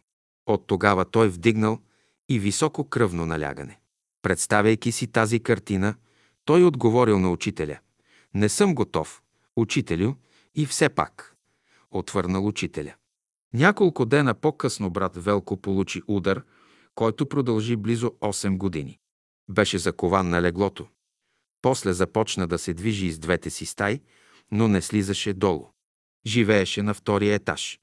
Втурнахме се мнозина от нас да го гледаме, докато се намери една наша сестра, която току-що я уволниха. Беше сама и не й оставаше нищо друго, освен да се върна наново в селото Полица при брат си, защото баща и майка и си бяха вече заминали. Тя се чувстваше неудобно там и дойде при брат Велко. Гледаше го добре. Пък и се разреши този важен въпрос. Един да носи кармата на Варненското братство, а друг пък да го гледа. 11 дялбата. Беше преди 23 години. Тогава беше си заминал брат Велко, ръководителя ни. На 20-я ден от неговото заминаване сънувам, че се намирам в една голяма стая, в която имаше само много дълга маса с столове. Аз бях на единия край, а неговите роднини се бяха събрали на другия край. Преглеждаха някакви тефтери, т.е. деляха наследството му. По едно време от вратата, от към моята страна се зададе брат Велко, дойде при мен весел, жизнен, радостен, пълен с енергия. Такъв беше и преди да се разболее. Обърна се към мен и ми каза «Здрав съм, здрав съм, напълно съм здрав и съм свободен». Погледна към неговите роднини и каза «Те там са се събрали и делят наследството ми. За какво ли ме? Те не го видяха и той не отиде при тях. По-късно научих от Тинка, която го гледаше, че наистина роднините му направили подялбата на 20-я ден. Няма ли търпение да минат 40 дни, както обикновено правят хората? Той имаше къща на два етажа с четири отделни входа и външни врати. Тинка получи един от апартаментите срещу гледане чрез нотариуса. Стая, хол и кухня. По толкова бяха и другите му апартаменти, които даваше под найем. Роднините му бяха богати хора, но участваха в дялбата. 12 един урок за цял живот. Урок за гладният. Беше отдавна. Още в първите години и когато купихме братските лозя, т.е. повечето бяха хаври. За няколко години ги обработихме, построихме салона, кухнята, купихме маса, столове, направихме огнище и всички прибори, необходими за едно домакинство. И всичко това с братски труд и братски пари. Голям ентусиазъм имаше тогава. Всяка неделя от 22 март до късна есен прекарвахме целия ден на лозе, от 5 часа сутринта. Докато слънцето започваше да клони на залез и се събирахме на колелото на паневритмията, правехме молитва и се разотивахме. След паневритмия правехме закуска и всеки се залавяше за работа. Всеки си носеше хляб и сирене, както продължава и до днес, а дежурните приготвяха масата и сервираха чая. Правеше ни впечатление, че брат Велко носеше винаги по половин килограм кашкавал. Аз си носех колкото за една закуска. Веднъж не се стърпях и го попитах. Абе, Велко, всички си носим хляб, сирене и захар, а ти винаги носиш толкова много кашкавал и после го връщаш. А той ми отвърна. Може да дойде някой гладен, да има какво да му дадем. Останах изненадана от отговора му. Не ми беше дошло такова нещо на ума. Замислих се. От следващата неделя аз започнах да нося храна за две закуски. Връщах си, което ми оставаше, но после разбрах, че наистина се случваше, макар и рядко да дойде някой гладен. Може би гост, пътувал цяла нощ и дошъл направо на лозе, може би някой по някаква причина не е успял да си вземе закуска и никой не оставаше гладен. Брат Велко ми даде урок за цял живот. Вземай повече където и да бъдеш, да не се случи така, че някой да остане гладен. Преди две, три месеца по телевизията бяха предали горе-долу следното. Срещат се двама души в планината и тръгват заедно. Единият богат личи си по облеклото, а другият беден селянин. Бедният изважда от турбичката си едно парче сух хляб, изял половината, а другото парче пъхнал в турбичката си. Защо не изяде цялото парче? То не беше много. Може да срещна по пътя друг гладен, да има какво да му дам да хапне, отговори селянинът. Много бях трогната. Макар и след много години, урокът се повтори. 13 седемте въпроса на седемте професора. В младите си години, дълго време, живеехме под найем в къщата на брат Ганев, рентгенолог, която се намираше на улица Владислав Варненчек във Варна. Един ден отивам при хазайката да й занеса найема. Там беше и Мара Халачева, жена на някогашен професор в София. Сега вече всички са в отвъдния свят. Приятелството им започнало още от студентските им години и продължило до края на живота им. Доктор Ганев останал във Варна, а Халачев станал професор в София, но не зная каква специалност е имал. И двете семейства нямали деца. Минали години и доктор Ганев и професор Халачев заминали вече в отвъдния свят. Мара Халачева прекарваше цяла зима във Варна, а хазайката ми пък отиваше през лятото в София. Бях отишла да платя наема си. Хазайката вероятно е разказала на Мара Халачева за моите убеждения, защото между разговора Мара Халачева започна да разказва за съпруга си. Ще се помъча да предам думите и дословно. Много добър беше моят съпруг, госпожа Стойкова, но само едно му беше лошото. Вместо да ме води неделен ден в Борисовата градина на езерото, на ресторант, той пак ме водеше в Борисовата градина. Но вместо на ресторант, започна да ме води в 10 часа на изгрева да слушам беседи. Пък на мен не ми беше приятно. След беседата си отивахме вкъщи. И знаете ли как се случи това? Един ден в събота вечерта се бяха събрали у дома седем души професори от различни специалности по мъжки на разговор. Между другото, един от професорите се обади. Абе, този Дънов привлече цялата ни студентска младеж. Не може така. Трябва да направим нещо. Мислили, мислили и решили всеки от тях да си намисли по някой въпрос.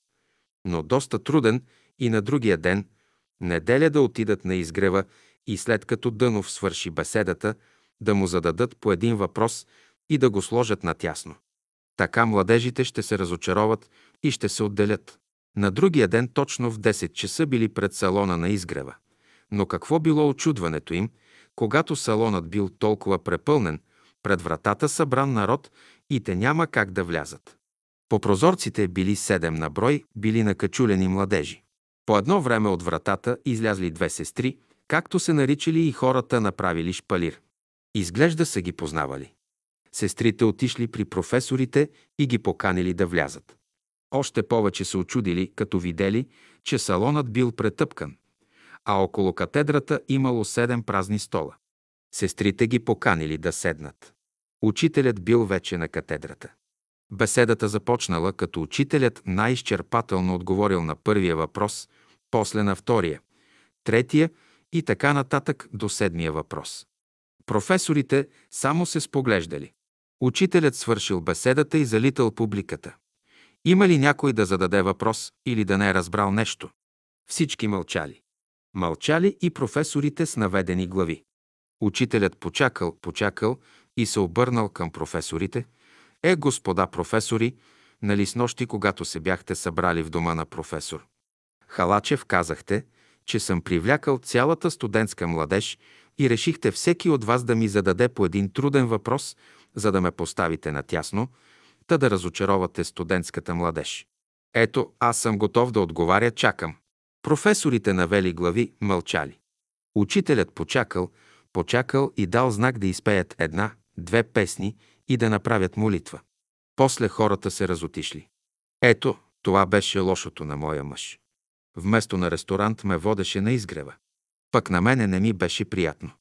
Иначе беше много добър. 14 предупреждения от бурята. Беше 4 декември, сряда 1957 година. Комунистите бяха хвърлили око на изгрева.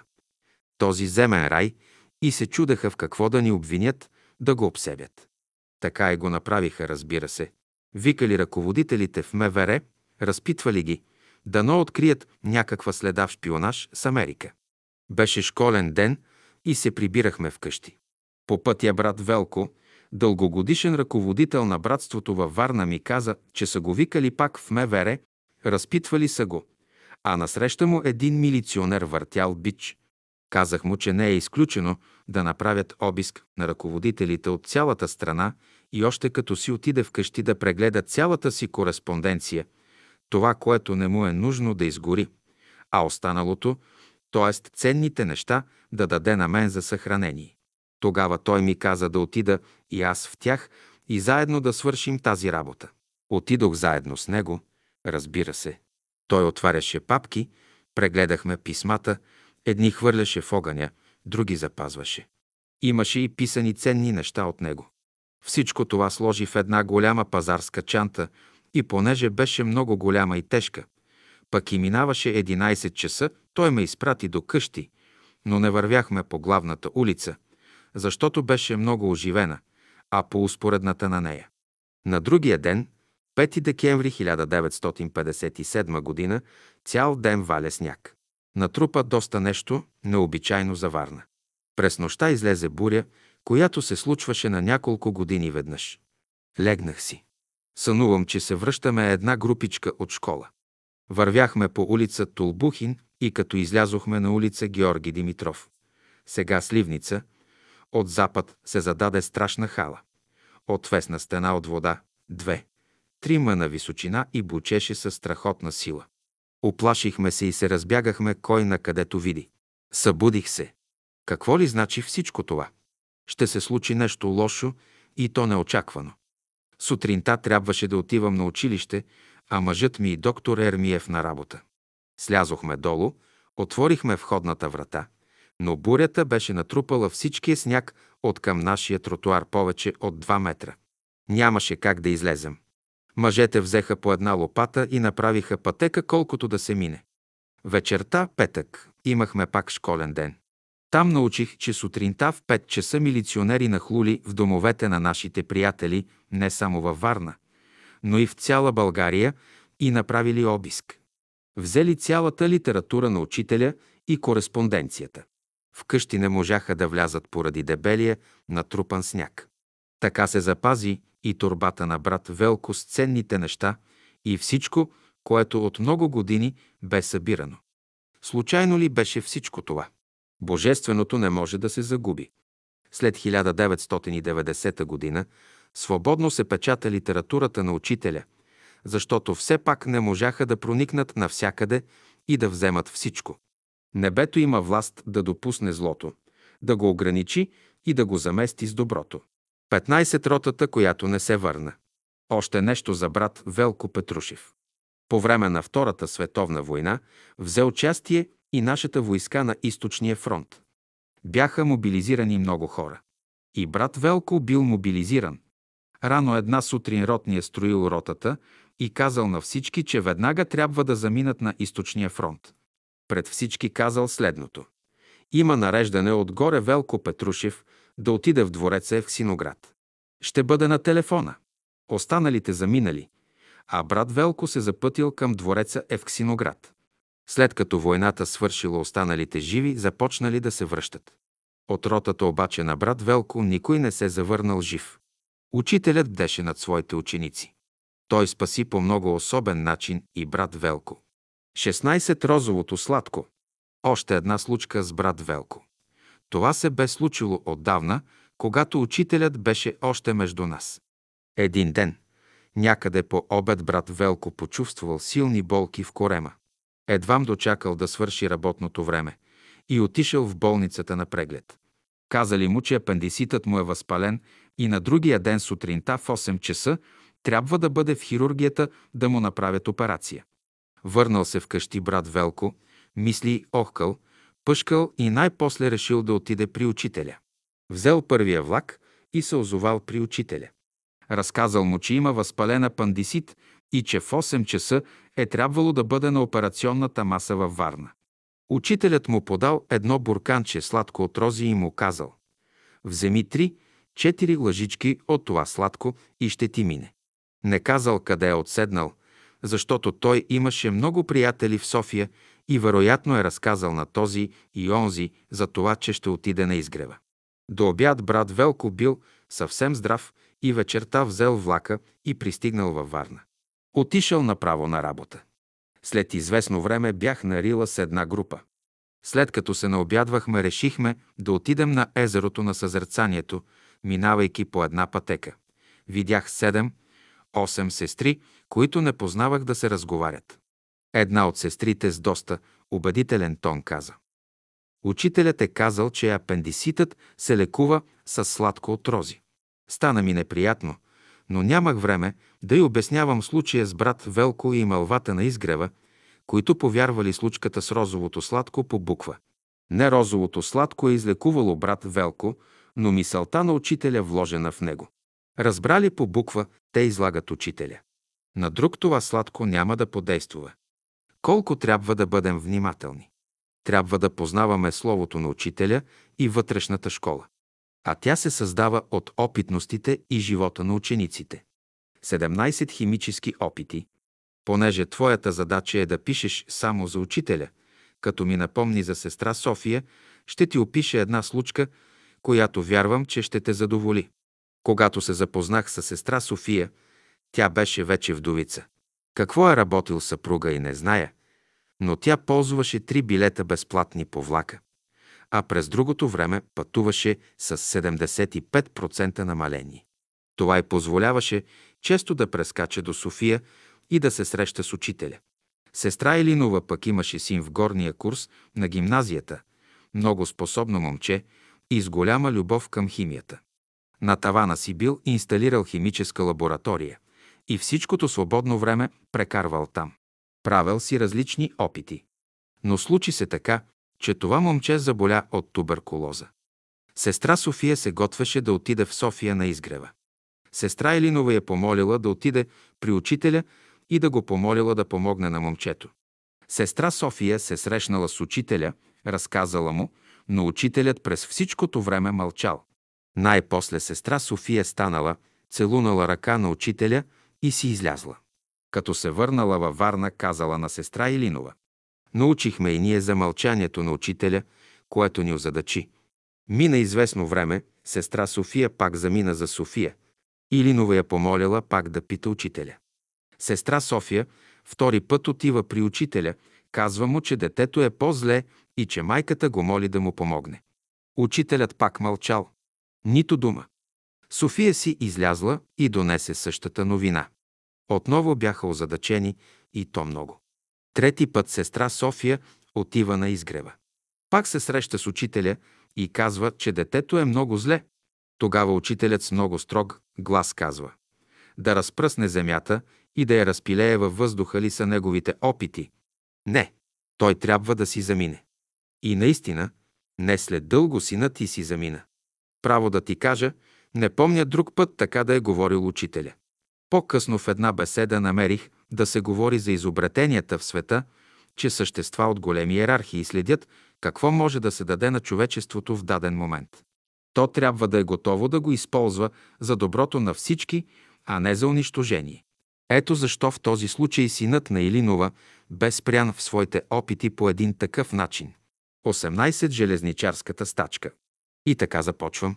Поне ще научите моя нерадостен живот и от детството ми, докато пораснах. Нашата къща имаше два входа с преден и заден двор. Съседите ни от задния двор имаха също деца, с които играехме, но техния вход беше в напречната улица на нашата тъща и за да не обикаляме ние в тях и те в нас, баща ми направи една вратичка на оградата и ние свободно влизахме и излизахме направо без да обикаляме. Пиша това, защото има значение. По време на Първата световна война моят баща беше районен кмет в квартала близо до гарата, където живееха предимно железничари и чиновници. Нашата маза беше заредена с какво ли не. Децата на съседката ни често идваха при майка ми и казваха «Лелио, мама ти се моли да й дадеш една лъжица мас, защото няма с какво да си наготви». Майка ми на никого не беше отказвала. Няма не, глад по време на войната ние не знаехме. Баща ни беше кмет на Илиянци, Връбница, Обеля и Надежда дълги години, които бяха прикачени села към община София. В края на войната 1919 година беше станала историческа железничарската стачка от комунистите и която претърпя провал. Един неделен ден, рано сутринта бяхме събрани всички в кухнята и майка ми приготвяше масата за закуска, се позвани. Излезе баща ми. Дошли двама офицери. Баща ми ги покани в една от стаите ни.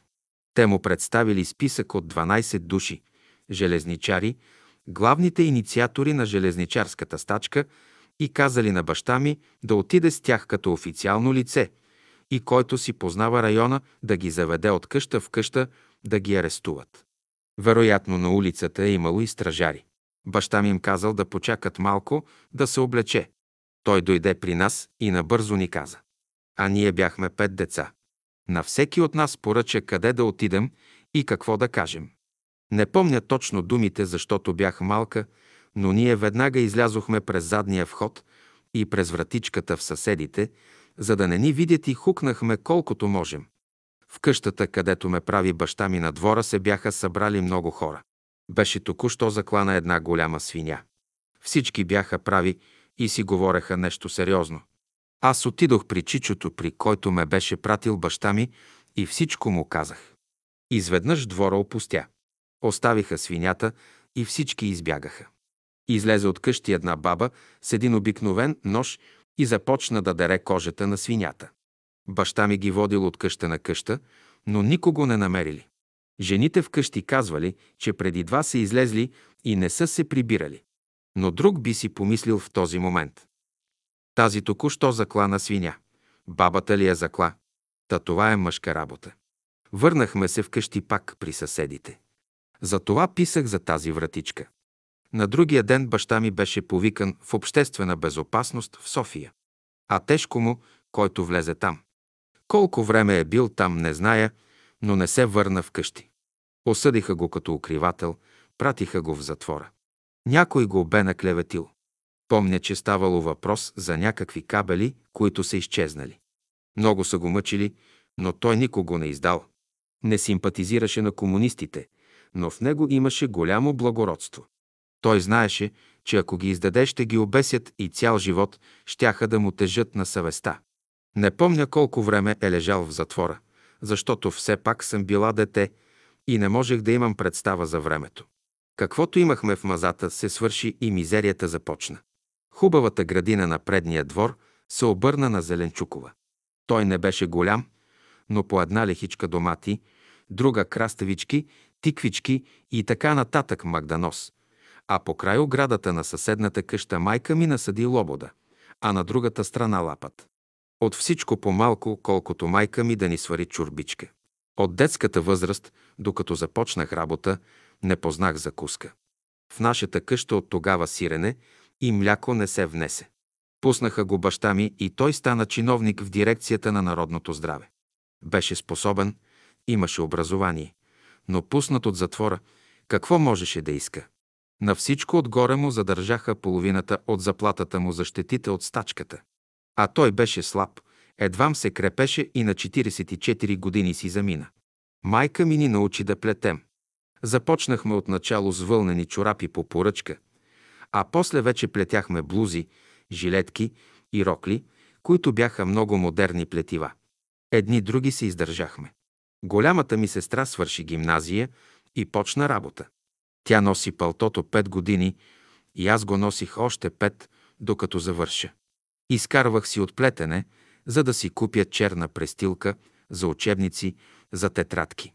Когато дните бяха малки, след вечеря се събирахме. Ние с сестра ми и майка ми плетяхме, а голямата сестра ни четеше. Когато се умори, чете брат ми. И Достоевски, и Толстой, и френски класици, всичко се прочете. А в последните два класа в педагогическия отдел учеха по 7 часа, сутрин 5, почивка половин час и след обед 2 часа. Които живееха наблизо отиваха да се нахранят, други по-богатите отиваха на ресторант, някои си носеха по нещо, а аз нищо. Без закуска, без обед, изчаквах до 7 часа вечерта. От 5-7 си приготвях уроците за следния ден. Бях станала на вейка, слаба едвам вървях. И не щеш ли комунистите спечелиха изборите? На бърза ръка стачниците заеха големи служби в градската Софийска община. Един от 12-те души, за които писах, станал председател на училищното настоятелство. Сега се казва отдел просвета. Това беше точно по времето, когато се назначаваха и уволняваха учителите. Голямата ми сестра написа от мое име заявление, зер аз се готвех да отивам в Родопите. Тя взе всичките документи и отиде при председателя. Разказала му, представи му документ за баща ни и той отговорил. Има много заявление за едно място, но тя ще бъде назначена. Това ще бъде най-малкият реванш, за гдето пожертва живота си, за да спаси 12 души от бесилото. И веднага ме назначиха. В този промеждутък от два месеца аз печелих. И то тогава, когато не се назначаваха учителите. Останах в София заради баща ми. Баща ми се казваше Венко Георгиев Манолов. Ето това са заслугите на моят баща. През много големи страдания минахме, баща ми все болен, не можа да издържи след побоищата и след затвора. След 9 септември 1944 г. имаше още живи, макар и възрастни вече можеха да свидетелствуват за нас, та да взема по-голяма служба, но никой не стана партиен член от нас. Всеки сам пое своя път. Аз станах учителка. Как да описвам нашата Одисея? Писах ти я, защото ти пожела. И сама виждам, че не е удобно да се пише. То е само за теб. Но това е път на човека, който върви по него. Извадено от писма до Марийка Марашлиева. Декларация. Съгласна съм доктор Кръстев да публикува каквото желая от моите спомени. Варна, 2.10.1996 година. Подпис. Люба Стойкова. Свидетел Марийка Марашлиева. 19 бележки на главния сътрудник. Люба Стойкова казва, че Георги Йорданов не бил купил мястото на Лозе. Имало едно място на името на Георги Йорданов, което дал на Ангел, архитекта. Идеята за мястото е дадена от учителя. Велко Христо Арабаджиев и Тодор Дренски са закупили 21 декара място, което братя и сестри са го разработили. Люба също била взела участие. Направили кьошкове, вадили камъни. Всички с ентусиазъм работели. Също и жената на Васил Ставрев. Засели дървета и два парцела с лозе. Направили стая и кухня, което по-късно разширили и така станал салон. Всичко дало изобилен плод и от него всички си купували. Стоян продавал на пазара. Учителят винаги питал за изворчето, което имало на лозето, през което минавали светли същества от агарта и заминавали на рила. Учителят е казал на Христо Арабаджиев за Велко, че е прероденият Йоанн по времето на Христа. Той бил създал откровението по същия начин, по медиумичен начин. Сега брат Велко по същия начин ще създаде ново откровение на един изящен философски език, нагоден за новата култура. Той може да влиза във връзка с Божествения свят. Христо Арабаджиев и Тодор Дренски бяха много сериозни. Велко казвал, чувствах, че учителят ме обичаше. На събора във Варна, на който присъстваха Петър Филипов и много други, брат Боян Боев, има снимка. Е имало необикновено присъствие и били казали, че тогава са били един ден в рая. А мястото на Георги Йорданов било вън от братското място. То останало неразработено и после са го отчуждили. В съда има документи от това време. Геновева написва писмо до Борис Николов.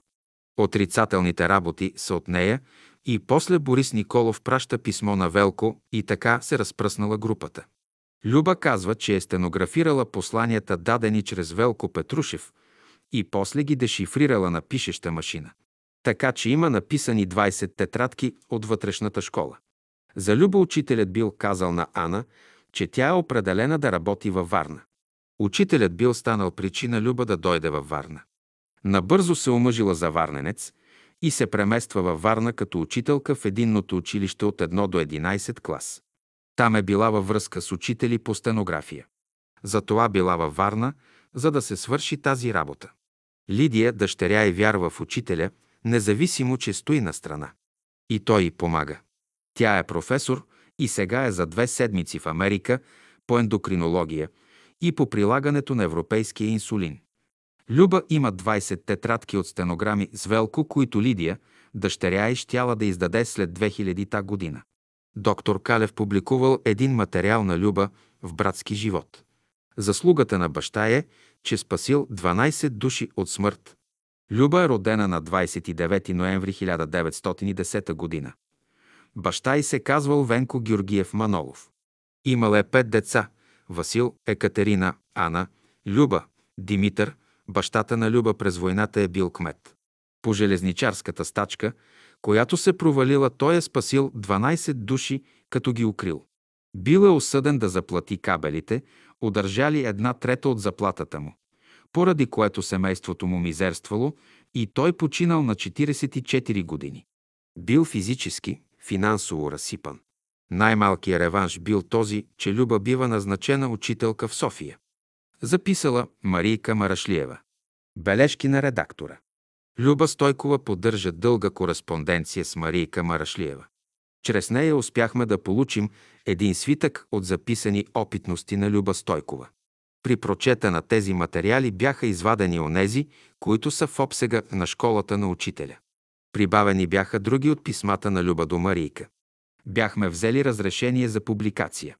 Понеже ние пишем за школата на учителя и за опитностите на неговите ученици, то взехме за публикация една част от тях. Публикувания материал показва, че у Люба Стойкова е прекарана връзката между реалния и невидимия свят. А чрез тази връзка тя получава тези опитности. Отначало тя не възприемаше факта, че е започнала да излиза поредицата от изгрева. Беше против това да се изложат факти и събития. Но вероятно се коригира, защото ни предостави своя материал за печат. Накрая дойде и нейното време да бъде включена в синята книга. Така се сбъдна съня и с учителя, че ще бъде повикана когато трябва. И тя бе повикана да участва в синята книга. Вергилий Кръстев. 20. Отвореното писмо. Отворено писмо на сестра Люба Стойкова до вестник Братски живот. Затворената синя книга. На 85 години съм.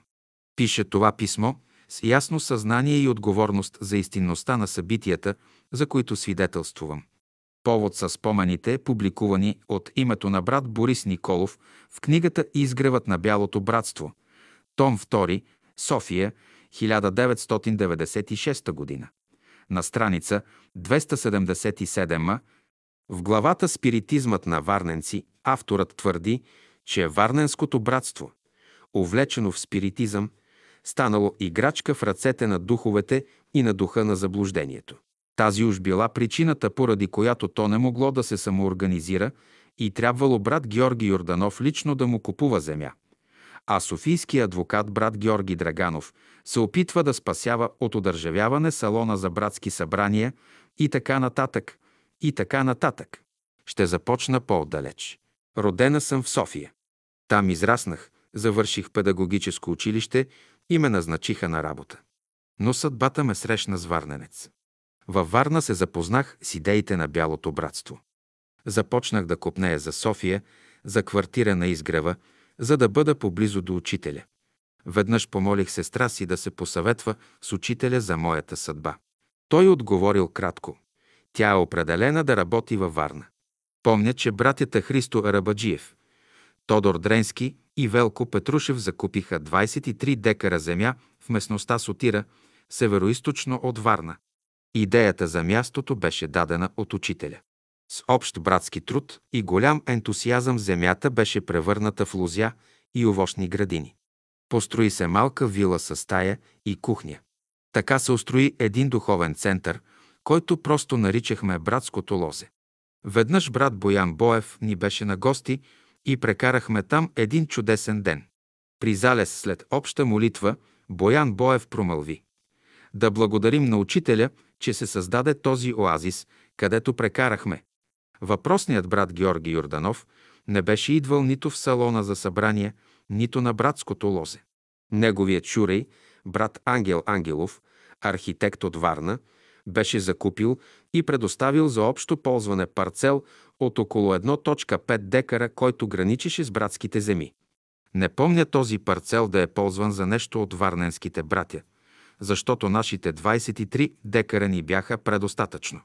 Салонът за молитвени събрания се намираше на улица Цимерман и беше юридическа собственост на братята Стоян Димитров и Ангел Ангелов, шивач. Така наречения народна власт публикува закон, според който всеки трябваше да декларира само един недвижим имот. Тъй като и двамата имаха собствени къщи, доброволно се отказаха от братския салон. По него време ръководителят на Варненското братство, брат Велко Петрушев, беше вече тежко болен и не можеше с нищо да попречи на това. Тук стигам до най-съществената част от моето писмо.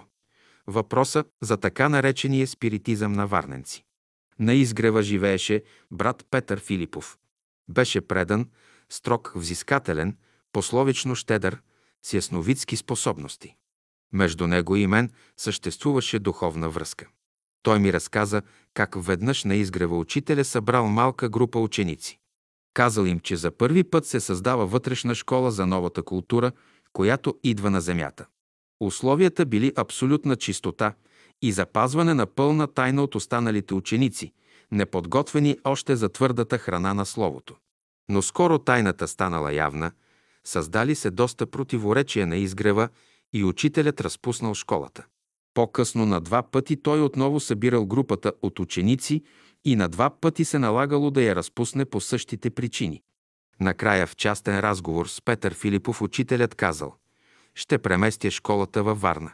Веднъж, много години преди да чуя тези подробности, сънувах, че се намирам в голям салон. Беше пълно с братя и сестри от цялата страна, които разговаряха, разделени на групи. В дъното видях учителя да говори с двама братя. На висок подиум, към който водеха стъпала, видях катедрата. Върху нея лежеше затворена дебела книга с небесно сине подвързия. Аз стоях отделно от всички с поглед, прикован в книгата. Най-после се реших, тичешком изкачих стъпалата и се намерих на катедрата. Върху синята книга с златни букви беше написано вътрешна школа. Отворих я на слуки, но в този момент учителят застана зад мен, затвори книгата и каза «Рано е още. Когато потрябвате, ще бъдете повикана». Наистина дойде моментът, когато ме повикаха. Образува се малка хармонична група от братя и сестри, които се събираха ежеседмично. Ръководителят на Бялото братство във Варна, Велко Петрушев, говореше, а аз стенографирах това, което Святият Дух снемаше отгоре. Наистина брат Велко беше проводник на откровение. Преди да се запознае с учителя, дружал с Тодор Дренски и Христо Арабаджиев, занимавал се с спиритизъм. След като заработил под ръководството на учителя, брат Велко започнал да се свързва с същества от висши иерархии. В разговор с Христо Арабаджиев учителят казал за Велко, че е прероденият Йоанн Богослов, че тогава е написал Откровението в символи – а сега пише ново откровение на чист философски език, съответстващ на новата култура, която идва. Търся най-точните думи за личността на брат Велико Петрушев. Той нямаше семейство. Не помня да е правил забележка някому. Често го търсеха за материална помощ. След разговор с него, всеки възвръщаше вътрешния си мир. Веднъж ми каза, учителят ме обича. Чувствам, че учителят е винаги с мен. Цели 20 години той работи духовно за Бялото братство. Мисля, че беше ликвидирал с личната и родова карма и пое братската карма върху себе си. Получи инсулт, по-късно второ и си замина от този свят. Малко преди да заболее, го сънувах, че идва от към морето с голяма група от братя. Само около неговата глава имаше светъл ореол. Ръкувахме се и поехме към братското лозе. Постепенно малката група около брат Велко Петрушев стана обект на критични удумки.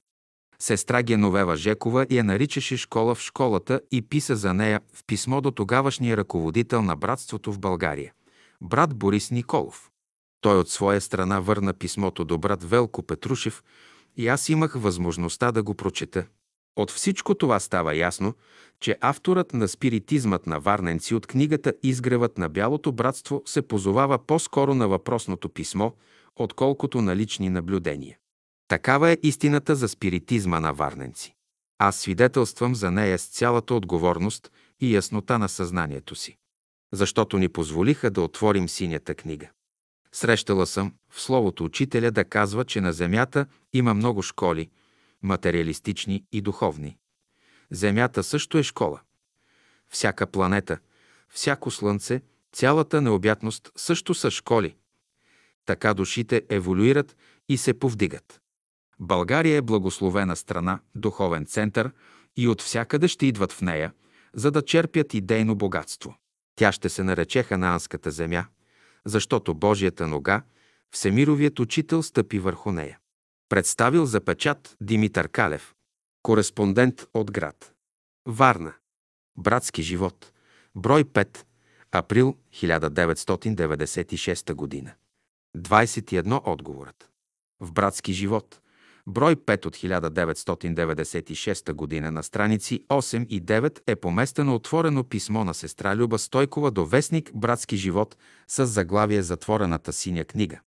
Това е втори опит чрез това издание да се атакува поредицата от томовете, изгреват имащо за цел да оборят написаното и по този начин да докажат, че написаните неща са измислици. Ето моят отговор. Едно до този момент за историята на братския живот на общество Бяло братство във Варна още от самото начало до сега не се знае почти нищо. Преди 10 години изпратих една програма, план, за да се съберат материали и напише историята на Бялото братство във Варна на няколко лица. Но те не направиха нищо. Някои от тях бяха получили подаръци от Михаил Иванов от Франция беше изпратена валута, с която им бяха закупени касетофони. Така те се свързаха с него и всичко замря. Две идеята за закупуване място във Варна е на учителя от 1919 година, където в едно писмо до доктор Иван Жеков е настоявано да се закупят такива места.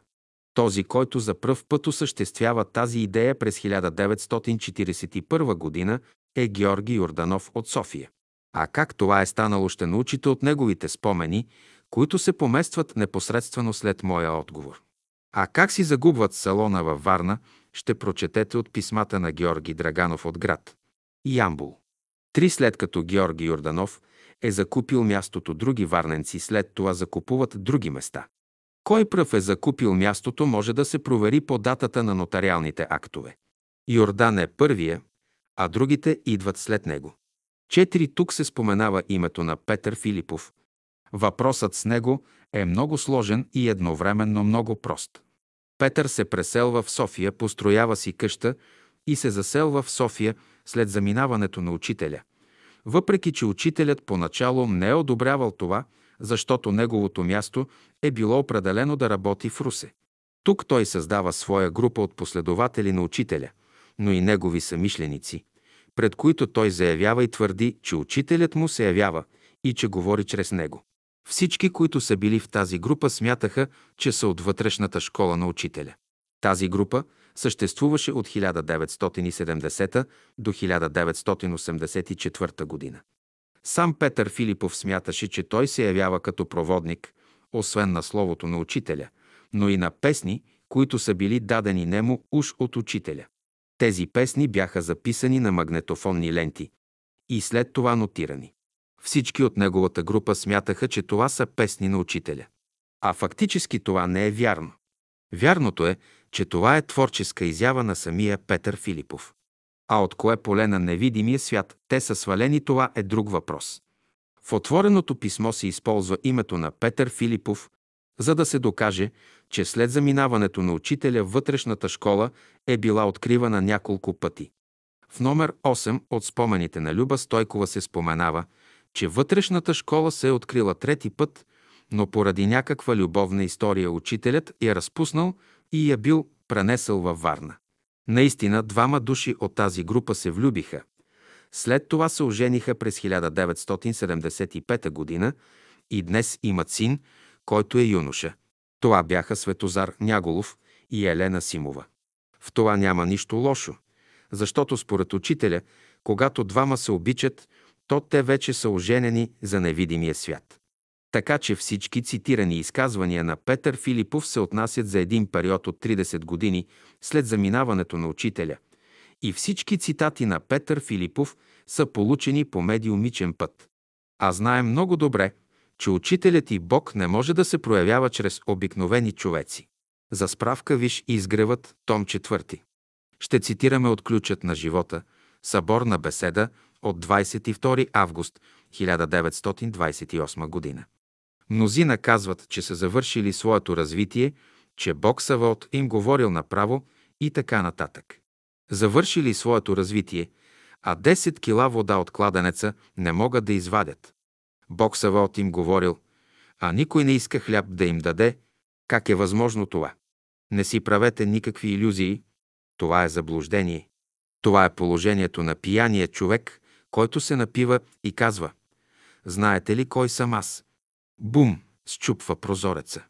За да се освободи човека от тия състояния, трябва да се добере до истината, която ще го направи свободен. Вие не знаете още какво нещо е свободата. Писанието казва «Не бивайте роби на человеци». Не бивайте роби на известни вярвания, които заблуждават. Прославете Господа и бъдете свободни. Който иска свобода, трябва да освобождава хората. Пет твърдението, че школата се е преместила във Варна е нелепо и е измислица на Петър Филипов. Той търсеше свои поддръжници. От град. Варна на времето е дошил Михаил Иванов и днес във Франция неговото общество е отпечатало над 30 тома негови произведения, които се продават днес и в България. От Варна идва и Милка Периклиева и преди две годни Димитър Костов издаде една книжка с материал получен по медиумичен път, като се твърди, че това е слово след неговото заминаване. За справка виж изгревът, том 4. От Варна излиза и Велко Петрушев, който диктува на Люба Стойкова новото откровение, като смята, че той е проявеният Йоанн Богослов. Виж изгревът, том първи, където учителят обяснява на Методи Шивачев, че на спиритически сеанс не може да се яви Йоанн Богослов. В момента в България има още едно лице, за което се твърди, че е прероденият Йоанн Богослов, но той не пише послания. В школата на учителя Дънов идват преродени всички пророци на Стария Завет и всички апостоли от Новия Завет. Те са родени в плът. Някои от тях са души в почивка. Други са в активна фаза и всеки започва от там, докъдето е стигнал по време на Христа. Спомените на мнозина от тях са включени в томовете Изгревът. Велко Петрушев диктува своите откровения, като доказва, че е проводник на висши иерархии.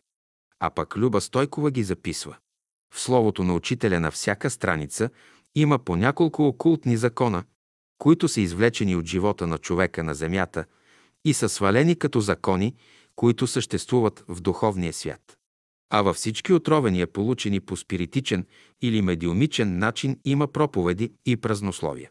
Но за сметка на това духът на заблуждението се проявява в своята сила. Целта е да бъдат отклонени последователите на учителя от неговото слово.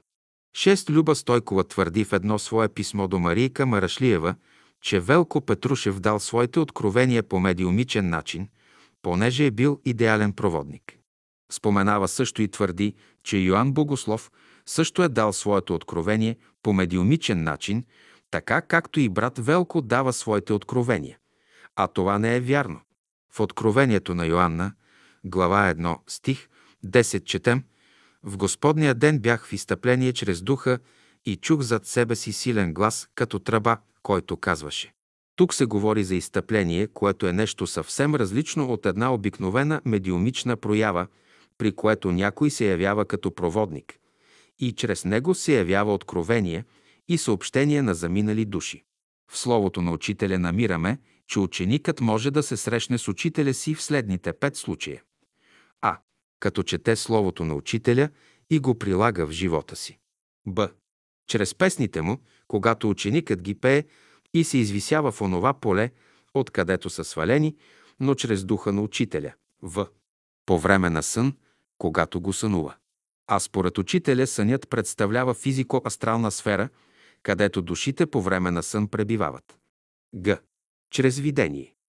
Когато ученикът е в тялото си, но му се отварят духовните очи, задействат се в неговият мозък някои спящи центрове, чрез които може да влезне в контакт с невидимия свят. Д. Чрез изтъпление. Ученикът оставя тялото си на земята И чрез духовното си тяло той посещава невидимите светове, като съзнанието му е будно и когато се връща в тялото си, той е запечатил всичко в съзнанието си, чрез извличане.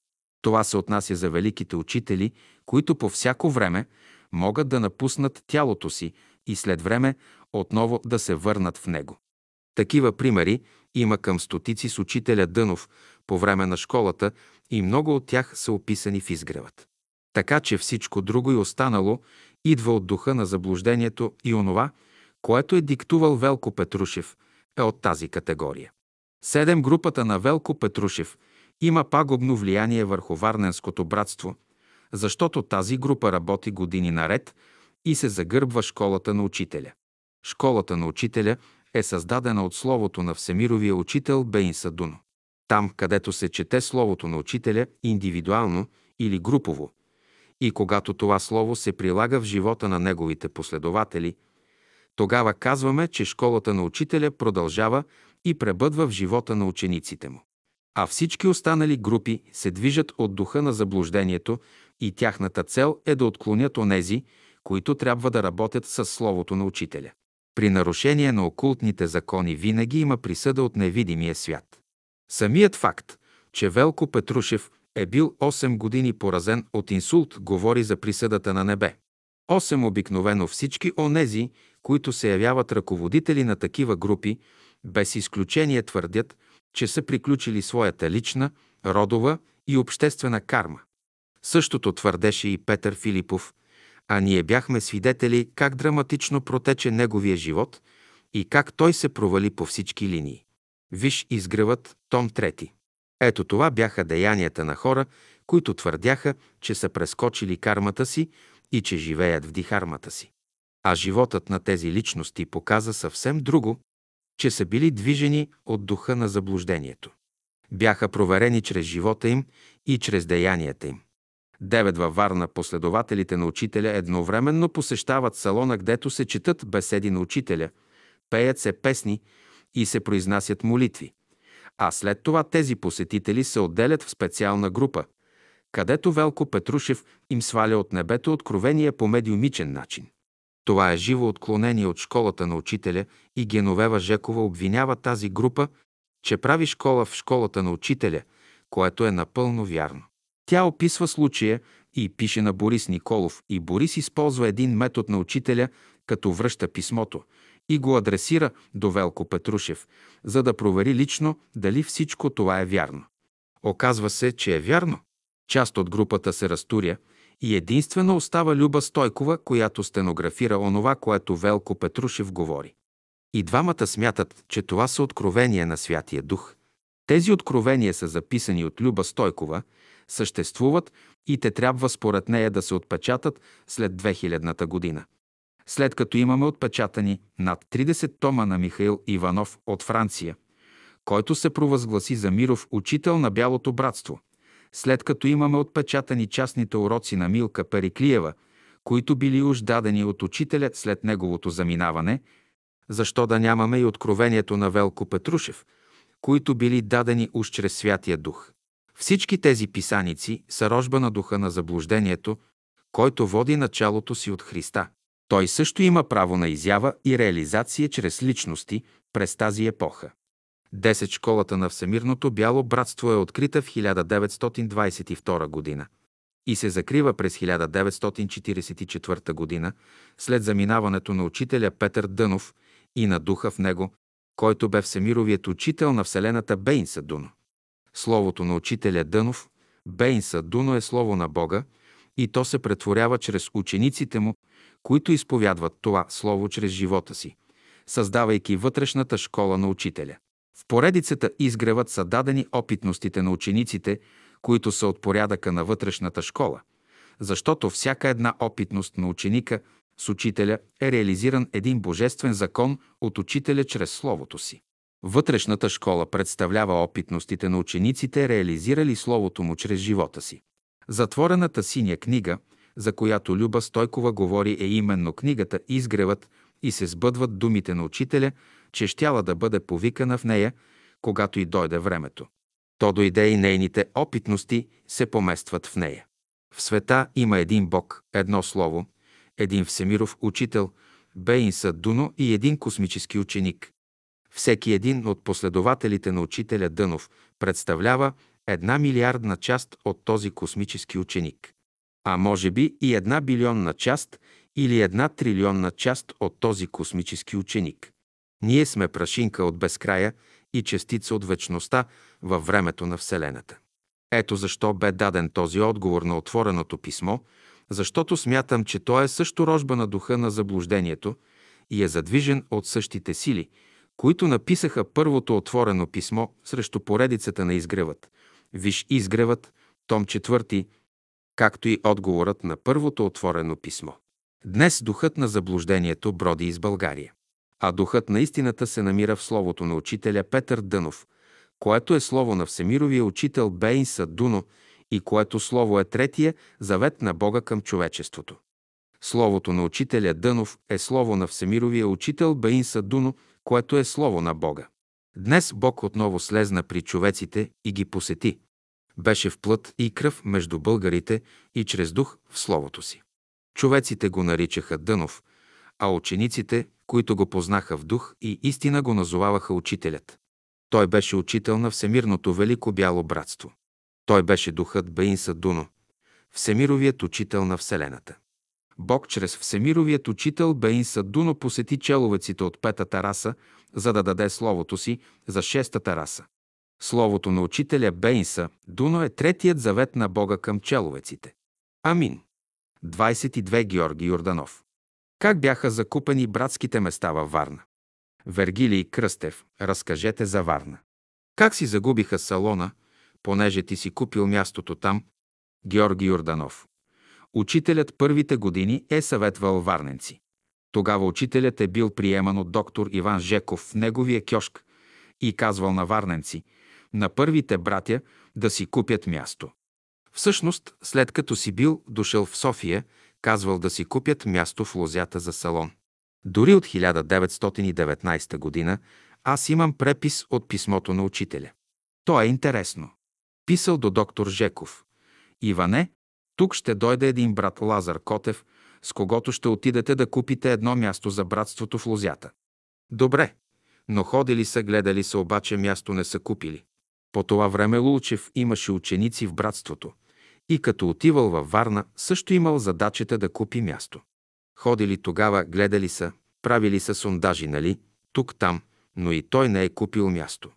Значи от 1919 година, та чак в 1941 година, мен Георги Йорданов ме мобилизират във Варна като работник по строежите и мозайките на Свети Константин.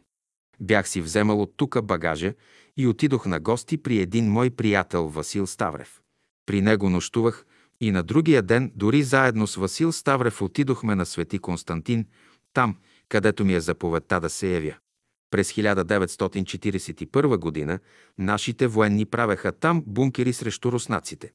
В неделен ден аз отивах във Варна при брат Васил Ставрев и оттам отивахме с него в Лозята при един брат, който имаше там място и други братя идваха там и четяхме беседа там и оставахме да прекарваме неделния ден общо с приятели.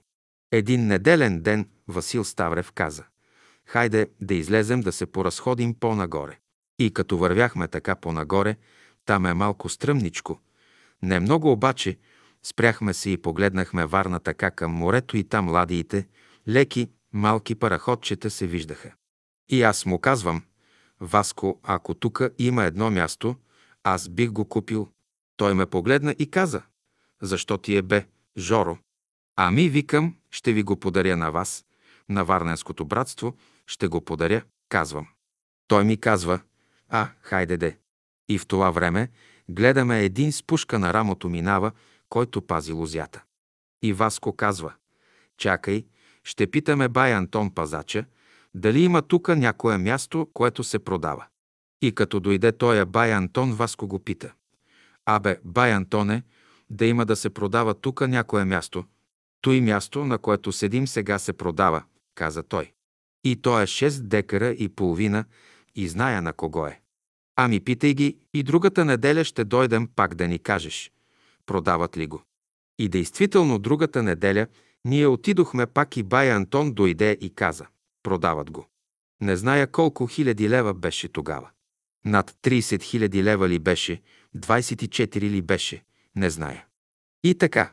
Виж сега какво, бай Антоне, моя приятел, ще си отива вече скоро, ще говоря с техните и като дойде ще говорим тъй, че благодарим ти.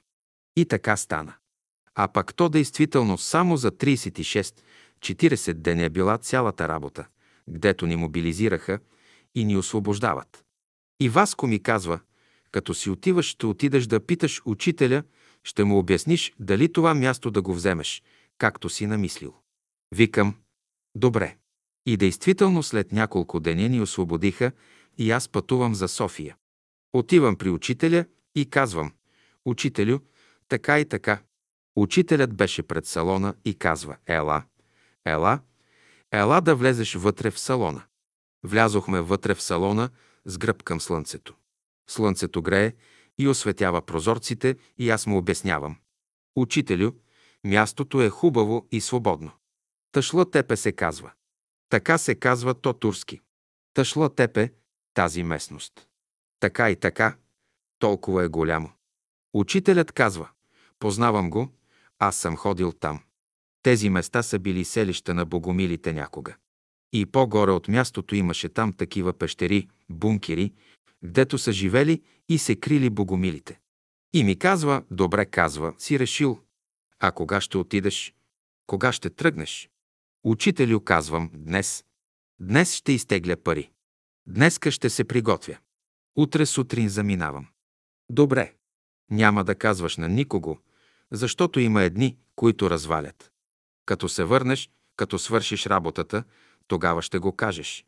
Има едни, които развалят. Няма да казваш никому, значи. Другите са имали опитността там, нали? Всичко се разваля. И действително другата сутрин аз пътувам. Казана дума, хвърлен камък. И отивам и възложих задачата на един брат, Марков Светослав ли беше, юрист, адвокат. Пълномощно му дадох и той действаше за той място, докато го уреди. Аз стоях там една седмица. И като го уреди, вземах нотариален акт на мое име. Тогава вземах една котия бомбони и отидох на събранията в сряда, които ставаха и почерпих приятелите с бомбони и им казах честито, имате вече братско място. Те останаха така малко изненадани. И тъй на другия ден аз вече пътувам за София и отивам при учителя. Учителят беше на поляната, там където имаше пейка, при стълба на поляната, където се играе паневритмията. И като ме видя, учителят стана. Там беше сестра Савка с него. Стана и идва към мене. Бърза, бърза дойде при мене и отдалеч казва. Какво стана? Казвам, уредено е учителю. Отидохме пак в салона и му обясних всичко как е станало. Ех, сега вече можем да казваме, че братството във Варна има място в лозята в местността Шлатепе. Там може да работят вече заедно, братски на братско място. И дори ми каза, сега може да казваш и на други. И наскоро чух, че казали на брат Епитропов, а той ходеше по градове и села, и той разтребил навсякъде вече, че Варна така и така си има братско място. Обаче по-късно вече почнаха да работят и така нататък. Но в това време имаха една сестра Станка, мъжът ти беше калайджия, като почина. Нейното място тя го подари на братството и братята направиха там едно много хубаво салонче. Изработиха го стухли така солидно, много хубаво салонче, преди още да направят в лузята на тъшла тепе салон. Там ходеха само така на място. И като направиха това салонче, почнаха да се събират.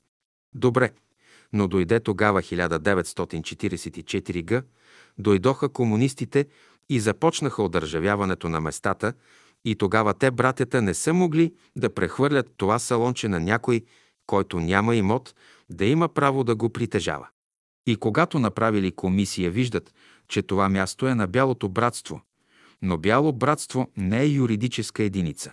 Вергилий Кръстев. Добре, но ти имаш нотариален акт. Той е на твое име. Георги Йорданов. Да, но той е за другото място, не за салона, а за лозето. За лозето ще кажа. И тогава отчуждиха, а тези братя варненци не можаха да запазят той хубаво салонче, трябваше да го продадат и го продадоха. Вземаха го на безценица. И тогава те като нямат вече този салон във Варна, изгубиха го, това е голяма грешка. Тогава направиха салонче на това място в Лузята. Добре, но тази комисия като мина, а като те нямат документ. Аз пропуснах да кажа, че те ме измолиха братята от Варна на два пъти. Още учителят беше тука. Те искаха да им го прехвърля с документ на тях. Аз питах учителя. Казвам, учителю, братята искат да им го прехвърля мястото, което купих на тяхно име, тяхно да бъде. Учителят ми отговори, че ти не си ли брат, че ще им го прехвърлиш. И ти си брат. Не трябвало да го прехвърлям. Обаче одържавиха половината от него в последствие. Вергилий Кръстев. Сега ти им го прехвърли, така ли? Георги Йорданов. След като учителя си замина, пак ме измолиха и аз им пратих едно пълномощно заверено от нотариуса и го прехвърлих на тяхно име и зато и не можаха да задържат половината. Ако беше на мое име, нямаше да го вземат. Вергилий Кръстев. Значи не послуша учителя и така е станало. Значи ти им прехвърли мястото и половината от тях го взеха. Георги Йорданов. Да. Вергилий Кръстев. Ти на кого го прехвърли? На Бялото братство, Варна. Георги Йорданов. Не, а на Михаил Ангелов и на Ангел Тодоров, на неговия чичо, на Станкиния брат, а Станка е жена ми. Половината се запази. Но благодарение на това място, което купих, там от тогава започнаха да работят приятелите и там направиха салонче и сега загубиха във Варна салона. Но сега се събират в лузята. Значи учителят е предвиждал, че някога грешки ще правят така, така, така, но че ще остане пак нещо там в лозята да се събират. И значи той място остана там, купиха и други, разбира се. Учителят казва да купят места. Купувайте. Варненци да купуват. Тъй ми каза и на мене. Кажи им наоколо да купуват. Да стане едно голямо селище. Благодарение, че купиха и други там, сега имат салон там и живеят там доста приятели. Това е за Варна. Вергилий Кръстев. Ако ти не беше прехвърлил, а беше останал нотариалния акт на твое име, би останало мястото цяло, невредимо. Георги Йорданов. Щеше да остане. Вергилий Кръстев. Макар, че е 6 декара. Георги Йорданов. Да, аз нямам друг имот, не можеха по закон да посегнат върху него. Вергилий Кръстев. А ти ги прехвърли на Станкиния брат и на Чичуи. Те са от братството. Георги Йорданов. Да, от братството. Вергилий Кръстев. И те им го взеха половината. Георги Йорданов. Да. Вергилий Кръстев. Значи, толкова за Варна. И ако не беше ти, онези нямаше да имат място. И фактически се сбъдва онова писмо до доктор Жеков.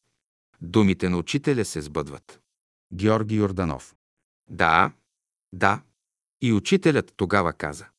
Пишете им, рекох, сега колкото може наоколо да купуват и другите места, да стане едно селище там. Действително те почнаха. Закупиха. И сега там ходят, там построиха салон. Татуя, което учителя казва през 1919 година, а се осъществява през 1941 година. Вергилий Кръстев. И трябваше да дойде някой човек да го осъществи. Георги Йорданов. Именно. От 1919 година до 1941 година. Това значи 20 години. А учителят казва, че окултният закон е такъв, че най-късно до 20 години се осъществява онова, което желаеш, а понякога става по-бързо. Много трудно се осъществяват някои неща на земята. Магнетофонен запис на Георги Юрданов от Вергилий Кръстев. 23 Георги Драганов за салона във Варна. Поместваме отделни пасажи от писма на Георги Драганов, адвокат от град. Ямболдо Галилей Величков от град. София. Те категорично показват как е изчезнал салона на Бялото братство във Варна. Първият етап е описан от Люба Стойкова в отвореното писмо, където двама ученици се отказват от салона за да запазят къщите си. Според тогавашния закон, вторият имот, върху който нямаш право, се одържавява. По същия начин се взима салона на изгрева в София. Според адвокатът Георги Драганов е съществувало законно основание да се запази, но неговите съвети са били пренебрегнати. А защо? Защото през това време духът на заблуждението е движил някои хора, които пък са движили братските въпроси.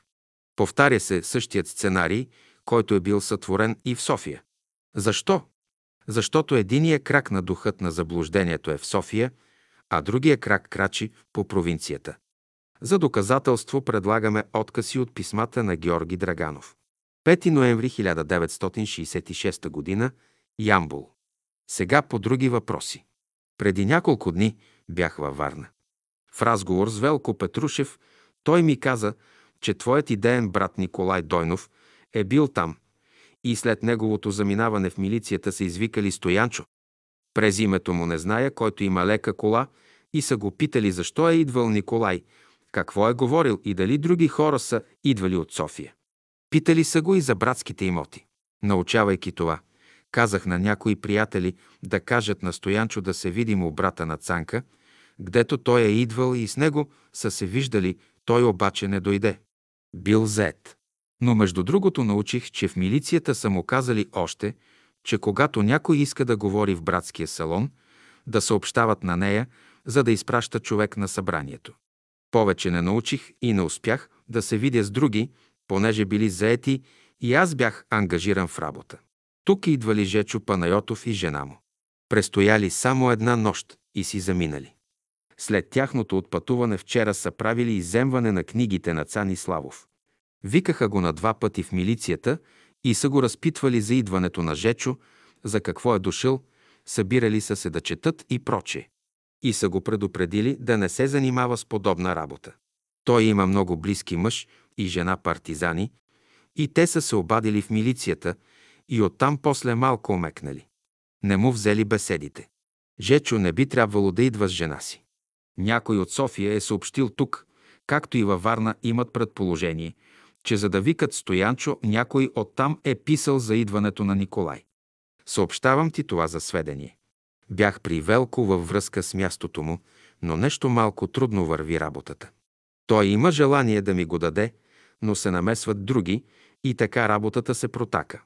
Имам идея да идвам в София пак ВР малък В връзка с мястото, но чакам за писмо от брата на Цанка, когато бях задължил да се види с Велко и да се уточним по някои въпроси.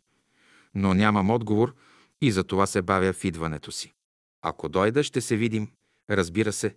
Много поздрави на всички ви от Цанка и мен. 7 май 1975 г. Ямбул. Лошото е, че мнозина наши приятели не виждат нещата така, както трябва. Всичко, което става сега, не е за драга, нито за хората около нея. Но добре, че при все това приятелите се отзовават и ще се отзовават. И дано помогнат в благоприятното му разрешение. Отдавна говорих, че е необходимо едно истинско представителство пред властите. Сега осезателно се чувствува това, но изпуснахме много време и не зная дали вече не е доста късно да оправяме някои работи. Тук бе приятел от Варна и ми каза, че там нашите хора обявили салона за продажба, за да се възложил на един от нашите, който живеел там, тъй като бил на името на някой, които имали и свой имот. Според мен това е грешка. На времето проучавах този въпрос и се реши така да си останат, както са, като се подаде съответна декларация и се уведоми Комитета за вероисповеданието. Но нали няма единно ръководство, което да проучава тези въпроси и да даде мнението си, получават се грешки. Ще обявят салона и жилището за продажба. Жилището ще се вземе от този, който живее в него, но салона жилище ли е, че да му се възлага? Дали няма да им се вземе за салон на ОВ? Дадох идея да не бързат да го обявяват за продажба. Те са дали молба за оценка, до тук би трябвало да спрат, но кой ги знае какво ще направят и там. Ето виждаш колко е необходимо да има компетентни хора за ръководство, а не разни драги. 21 януари 1976 г. Ямбул. Пишеш ми да въздействам на някои, с които кореспондирам. какво да ти кажа в тая насока. Не слушат, даже ме изкараха еретик, когато се противопоставих за събирането на пари за оградата на мястото на учителя в София. А сега се чудят как да излязат от тая каша. На варненци на времето говорих, като как да постъпят с салона. Направили каквото трябва, писали в декларациите си, че имотът е на братството. Но въпреки това взели решение да го обявят за продажба, за да го прехвърлят на Любен Мавродиев, който няма имот, та един ден, ако дворното място се отчужди за обществен строеж, да се включи в него. А какво стана? Имота се възложи на други и салона се закри. Послушаха ли ме? Сега изтъкват редица причини, които уж били ги принудили така да постъпят. На нашите хора им липсва обществено чувство, чувство към разумните порядки. Това особено се забелязва в софиянци. Макар и да бяха около Бейнса, останаха си на онова ниво, което са имали преди да отидат при него. Нали сам виждаш как са? Нито риба, нито рак. И моето впечатление, че отделни единици ще израснат и са израснали твърде много, а другите ще си останат назад, въпреки че непрекъснато говорят за Словото. Те не можаха да се споразумеят за едно ръководство и да го посочат по надлежния ред. И за съжаление, изгубих вяра у мнозина. Затова съм се и затворил у нас, и без това сърцето ми не ми позволява голямо движение из града, а камо ли вън от него. Ние с теб, а и други дойдохме до това състояние, че да се крепим, за да се държим над водата на живота. Има дни, особено когато е мъгливо и влажно и студено, да не се чувствам никак добре и предпочитам да съм у нас, като под ключ и да не изживявам повече страдания. Сърце е боли често. 7 юни 1976 г. Ямбул. За отговора на петицията научих и от другаде.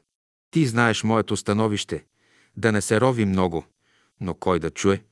Що се отнася до юридическо признаване, това е направено още през 1948 година, когато приятелите са се събирали в Айтос и са изготвили устав и направили искане пред съответните власти и в отговор на това се е получил един документ, че ги признават за общество бяло братство и нищо повече. Но и евангелските църкви не са признати, така не сме само ние. И тях търпят по необходимост, както и нас. Открито няма да ни лишават от възможността за живот, но чрез косвени мерки това ще става, както е случаят с гара Любимец, Сливен и в последно време с Варна, гдето нашите излязоха глупави, че сами предложиха салона за продажба, без да обмислят последствията и сега съжаляват. Но късно. Не е редно и нашите хора да се събират групово на гроба. Там ли е учителя? Тялото му да, но и от него може би има само кости. Не съм наклонен да се правят сборища на гробовете, но така си разбират някои и вършат тия работи, за да има после и други пречки. Георги Драганов. Анка Венкова Георгиева. Едно изпитание. Казвам се Анка Георгиева. Родена съм в 1908 година в София. През 1935 година отидох на гости на сестра ми Люба Стойкова във Варна, където се запознах с майката на една нейна ученичка. Тя ме заведе в салона на братството, който беше до морската градина. Там седнахме на една пейка най-накрая. Не виждах дори портретите, които са закачени на стената и нямах абсолютно никаква представа за учителя. Когато си тръгнах оттам за София, сложих си за цел веднага още на следния ден да отида на изгрева да се запозная с учителя през 1937 година. През нощта сънувах сън, че съм отишла на изгрева и учителят излезе от малкия салон, посрещна ме, запознахме се. Беше в бял костюм. И интересно, такъв какъвто го видях учителя на сън, съвсем същия го видях там, когато отидох на изгрева. И после редовно започнах да посещавам беседите в 10 часа неделен ден. Аз имах големи препятствия с вегетарианството и учителят тогава изпращаше чрез брат Боев един брат Георги Йорданов, щото чрез него да имам връзка с учителя, за да може да се уреди въпроса с храната ми. Тогава вече си вземах и беседи. Всички томчета от учителя ги вземах. На Рила обаче не съм ходила тогава, когато учителят е бил. Като бях във Варна, Отидох в салона им и там жената само ми говори за учителя. Само ми говори първия път за учителя и аз реших, щом дойда в София, да се видя и да се запозная с учителя. Не бях тогава на работа. Когато да постъпя на работа, тук в София, от две места се предлагаше работа и в тези новоприсъединените земи, тогава в Кърджали. Попитах учителя там ли да отида на работа или тука. Той ми каза, че където и да отида на работа, ще имам големи препятствия, трудности и изпитания разни, и аз реших тука да бъда на работа, да остана тук при семейството си. Постъпих най-напред в отдел Народно здраве. Бях завършила средно образование. Постъпих първо като машинописка, след това ме преназначиха книговодител. Няколко години служих там. След това се откри един нов отдел към изпълкома. Оперативен отдел и тогава ме изпратиха там, защото набираха служители, по-добри служители търсеха. Пратиха мен. Уж за няколко месеца, докато се обучат така други. Но там заплатата беше по-голяма и там ме назначиха статистик-проверител. Аз там и карта получих трамвайна. На този отдел помещение дадоха там на трамвайното депо на Мария Луиза, обаче този отдел се разпадна. Ние тогава контролирахме изразходването на бензина за колите, който беше дефицитен. После имаше достатъчно бензин и тогава ме назначиха, помолих там да ме назначат към трамвайното депо. Назначиха ме като книговодител там. Работих няколко години и накрая ме преназначиха економист. Само една година работих като економист и след това ме пенсионираха с 10% намаление, тъй като нямах достатъчно възраст. Искали на това място да назначат човек партиец. Аз се пенсионирах през 1962 година, през комунистическо време. Четях беседите, чувала съм, че учителя прави чудеса, лекува болни, помага много. Веднъж отидох на събор в Тополица. Учителят беше вече си заминал. В Тополица се събират на Никулден. Тръгвам си една вечер от там, като свърши събора. Всички ме убеждаваха да не тръгвам в това лошо време. Имаше много силна снежна буря, но аз настоявах, че трябва да си замина. Изпратиха ме на гарата. Влакът беше почти препълнен. Едвам намерих едно място, където имаше няколко войника. Такъв студ беше, нямаше отопление във влака. Не можех да изтърпя просто този студ и помолих учителя мислено. Учителю, моля ти се направи така, че да пуснат парното. Ще замръзна учителю. Сковала съм се вече съвсем от студ. След малко седалката под мен почти пари. Наведох се да пипна парното под седалките, ледено студени. Значи учителят ми изпратил топлинна енергия. Стоплих се. Интересно, нали? Ходих после редовно на Рила, на Седемте езера. Ходихме навсякъде и с околностите на Рила, но учителя вече беше си заминал. Веднъж събуждам се рано сутринта след сън, към 3 часа и половина. Като погледна напред, виждам във въздуха една изпъкнала кръгла рамка, златна. Вътре образа на учителя от светлина. Наскоро след това тази рамка започна да става черна. Образа на учителя се изгуби и видях Маркс, после Енгелс, после Ленин, Сталин, Хрущов, Брежнев. Тогава Брежнев беше на власт в Съветския съюз. Изведнъж виждам Брежнев, ама образите на другите са черно-бели и не от светлина, както на учителя. Изведнъж Брежнев става малък, изплува нагоре на високо, а пред него долу народът бе даден. Жени, мъже, деца, всички плахи, оглеждат се плахо, суетят се и нещо се хлопна и видението изчезна. След това Брежнев почина, дойде. Горбачов и се започна да се изпълнява съня ми, та чак до днес.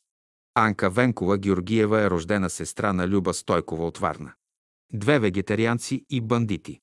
След като се върнах от Варна и исках да бъда вегетарианка, там се запознах с братството и после в София с учителя реших, значи, да бъда вегетарианка. Обаче вкъщи ми пречеха. Брат ми казва, че ако не ям месо, ще се изтощи организмът ми и ще умра. Влияеше много на майка ми и даже веднъж майка ми, за да ме сплаши, подгони ме с нож. Аз, за да се отърва от ножа, минавайки ножът ме закачи, разряза ми малко едната вена, бликна кръв и тя изведнъж се спусна и каза Чедо, Не съм искала да те порежа, само да те сплаша, за да почнеш да ядеш месо. Вързаха ми ръката добре. Стегнаха я и кръвта постепенно спря. След това помолих майка ми да отидем на изгрева двете на беседа в 10 часа. Майка ми се съгласи. Отидохме. Тя остана очарована от беседата. Учителят бил заед с някаква важна работа и беседата прочете брат Симеонов. Майка толкова хареса беседата, че като се върнахме вкъщи, тя каза, пък нищо лошо няма там. Толкова хубаво. Хубава беседа. Нека да я пускаме да отива там. Брат ми непреклонен. Не, няма да я пускаме там. Или тука ще стои затворена и ще се храни само с хляб и вода, за да се реши веднъж да остави вегетарианството, или да отива там и да яде местна храна. Аз помислих, помислих, реших да ям местна храна, но да отивам да слушам беседите в 10 часа. Когато учителят изнасяше беседа, по средата погледна към мен, разбра, направи връзка с мен и каза Някой се страхува да не ги нападнат бандити. Като видят, че идват бандитите, те се окалват да не ги познаят бандитите. Е, и вие искате да се окаляте да не ви познаят тъмните духове. Но всичко ще се оправи. Тогава бях накарала и майка ми да дойде да чуе беседата. Като се върнахме вкъщи, сготвили гювеч с месо. Майка ми избра най-хубавата мръвка от гювеча и ми поднася чинията с яденето. Аз забодох с вилицата малко от зарзавата, сложих го до устата си, но чувствам, че не мога да го преглътна. Толкова ми е мъчно да се простя с вегетарианството, за да мога да отивам на изгрева. Но разплаках се и майка ми тогава се трогна и каза, пак нека да яде тогава само вегетарианска храна, щом толкова е мъчно и не може да преодолее това чувство, да се прости с вегетарианството, нека пък да яде само вегетарианска храна. Тогава един месец ме държаха само на хляб и вода. И аз заваря вода, сложа малко солчица, опека лютива пиперка, за да ми замирише на нещо, защото не ми се яде само така хляб и вода. И около един месец и половина съм яла така по пара. И най-после така се стекоха обстоятелствата, че майка ми я заведох на изгрева, че тя се застъпи за моето вегетарианство. А брат ми тогава се разсърди, че щяла съм да умра. Организма ми ще се изтощи, ако не ям месо. А пък как ме оставиха на хляб и бода? Мислиха, че ще склоня да се простя с вегетарианството. Но аз не отстъпих. Тогава учителят пращаше брат Георги Йорданов. Всеки ден той с колелото идваше. Свири и аз излизам. Той казал на брат Боев, трябва да правим връзка с сестрата, защото тя сега е в такава беда. Такива изпитания има, каквото никой в момента на изгрева няма. Трябва да й помогнем. Да правим всеки ден връзка с нея. И останалото ви го разказах. Във Варна познавах само Георги Йорданов. Затова учителят него го изпращаше чрез брат Боев. Връзката бе осъществена и аз по нея преминах на другия бряг, където бе изгревът и учителя. Разказала Анка Георгиева. Записала Марийка Марашлиева. Край на шести том.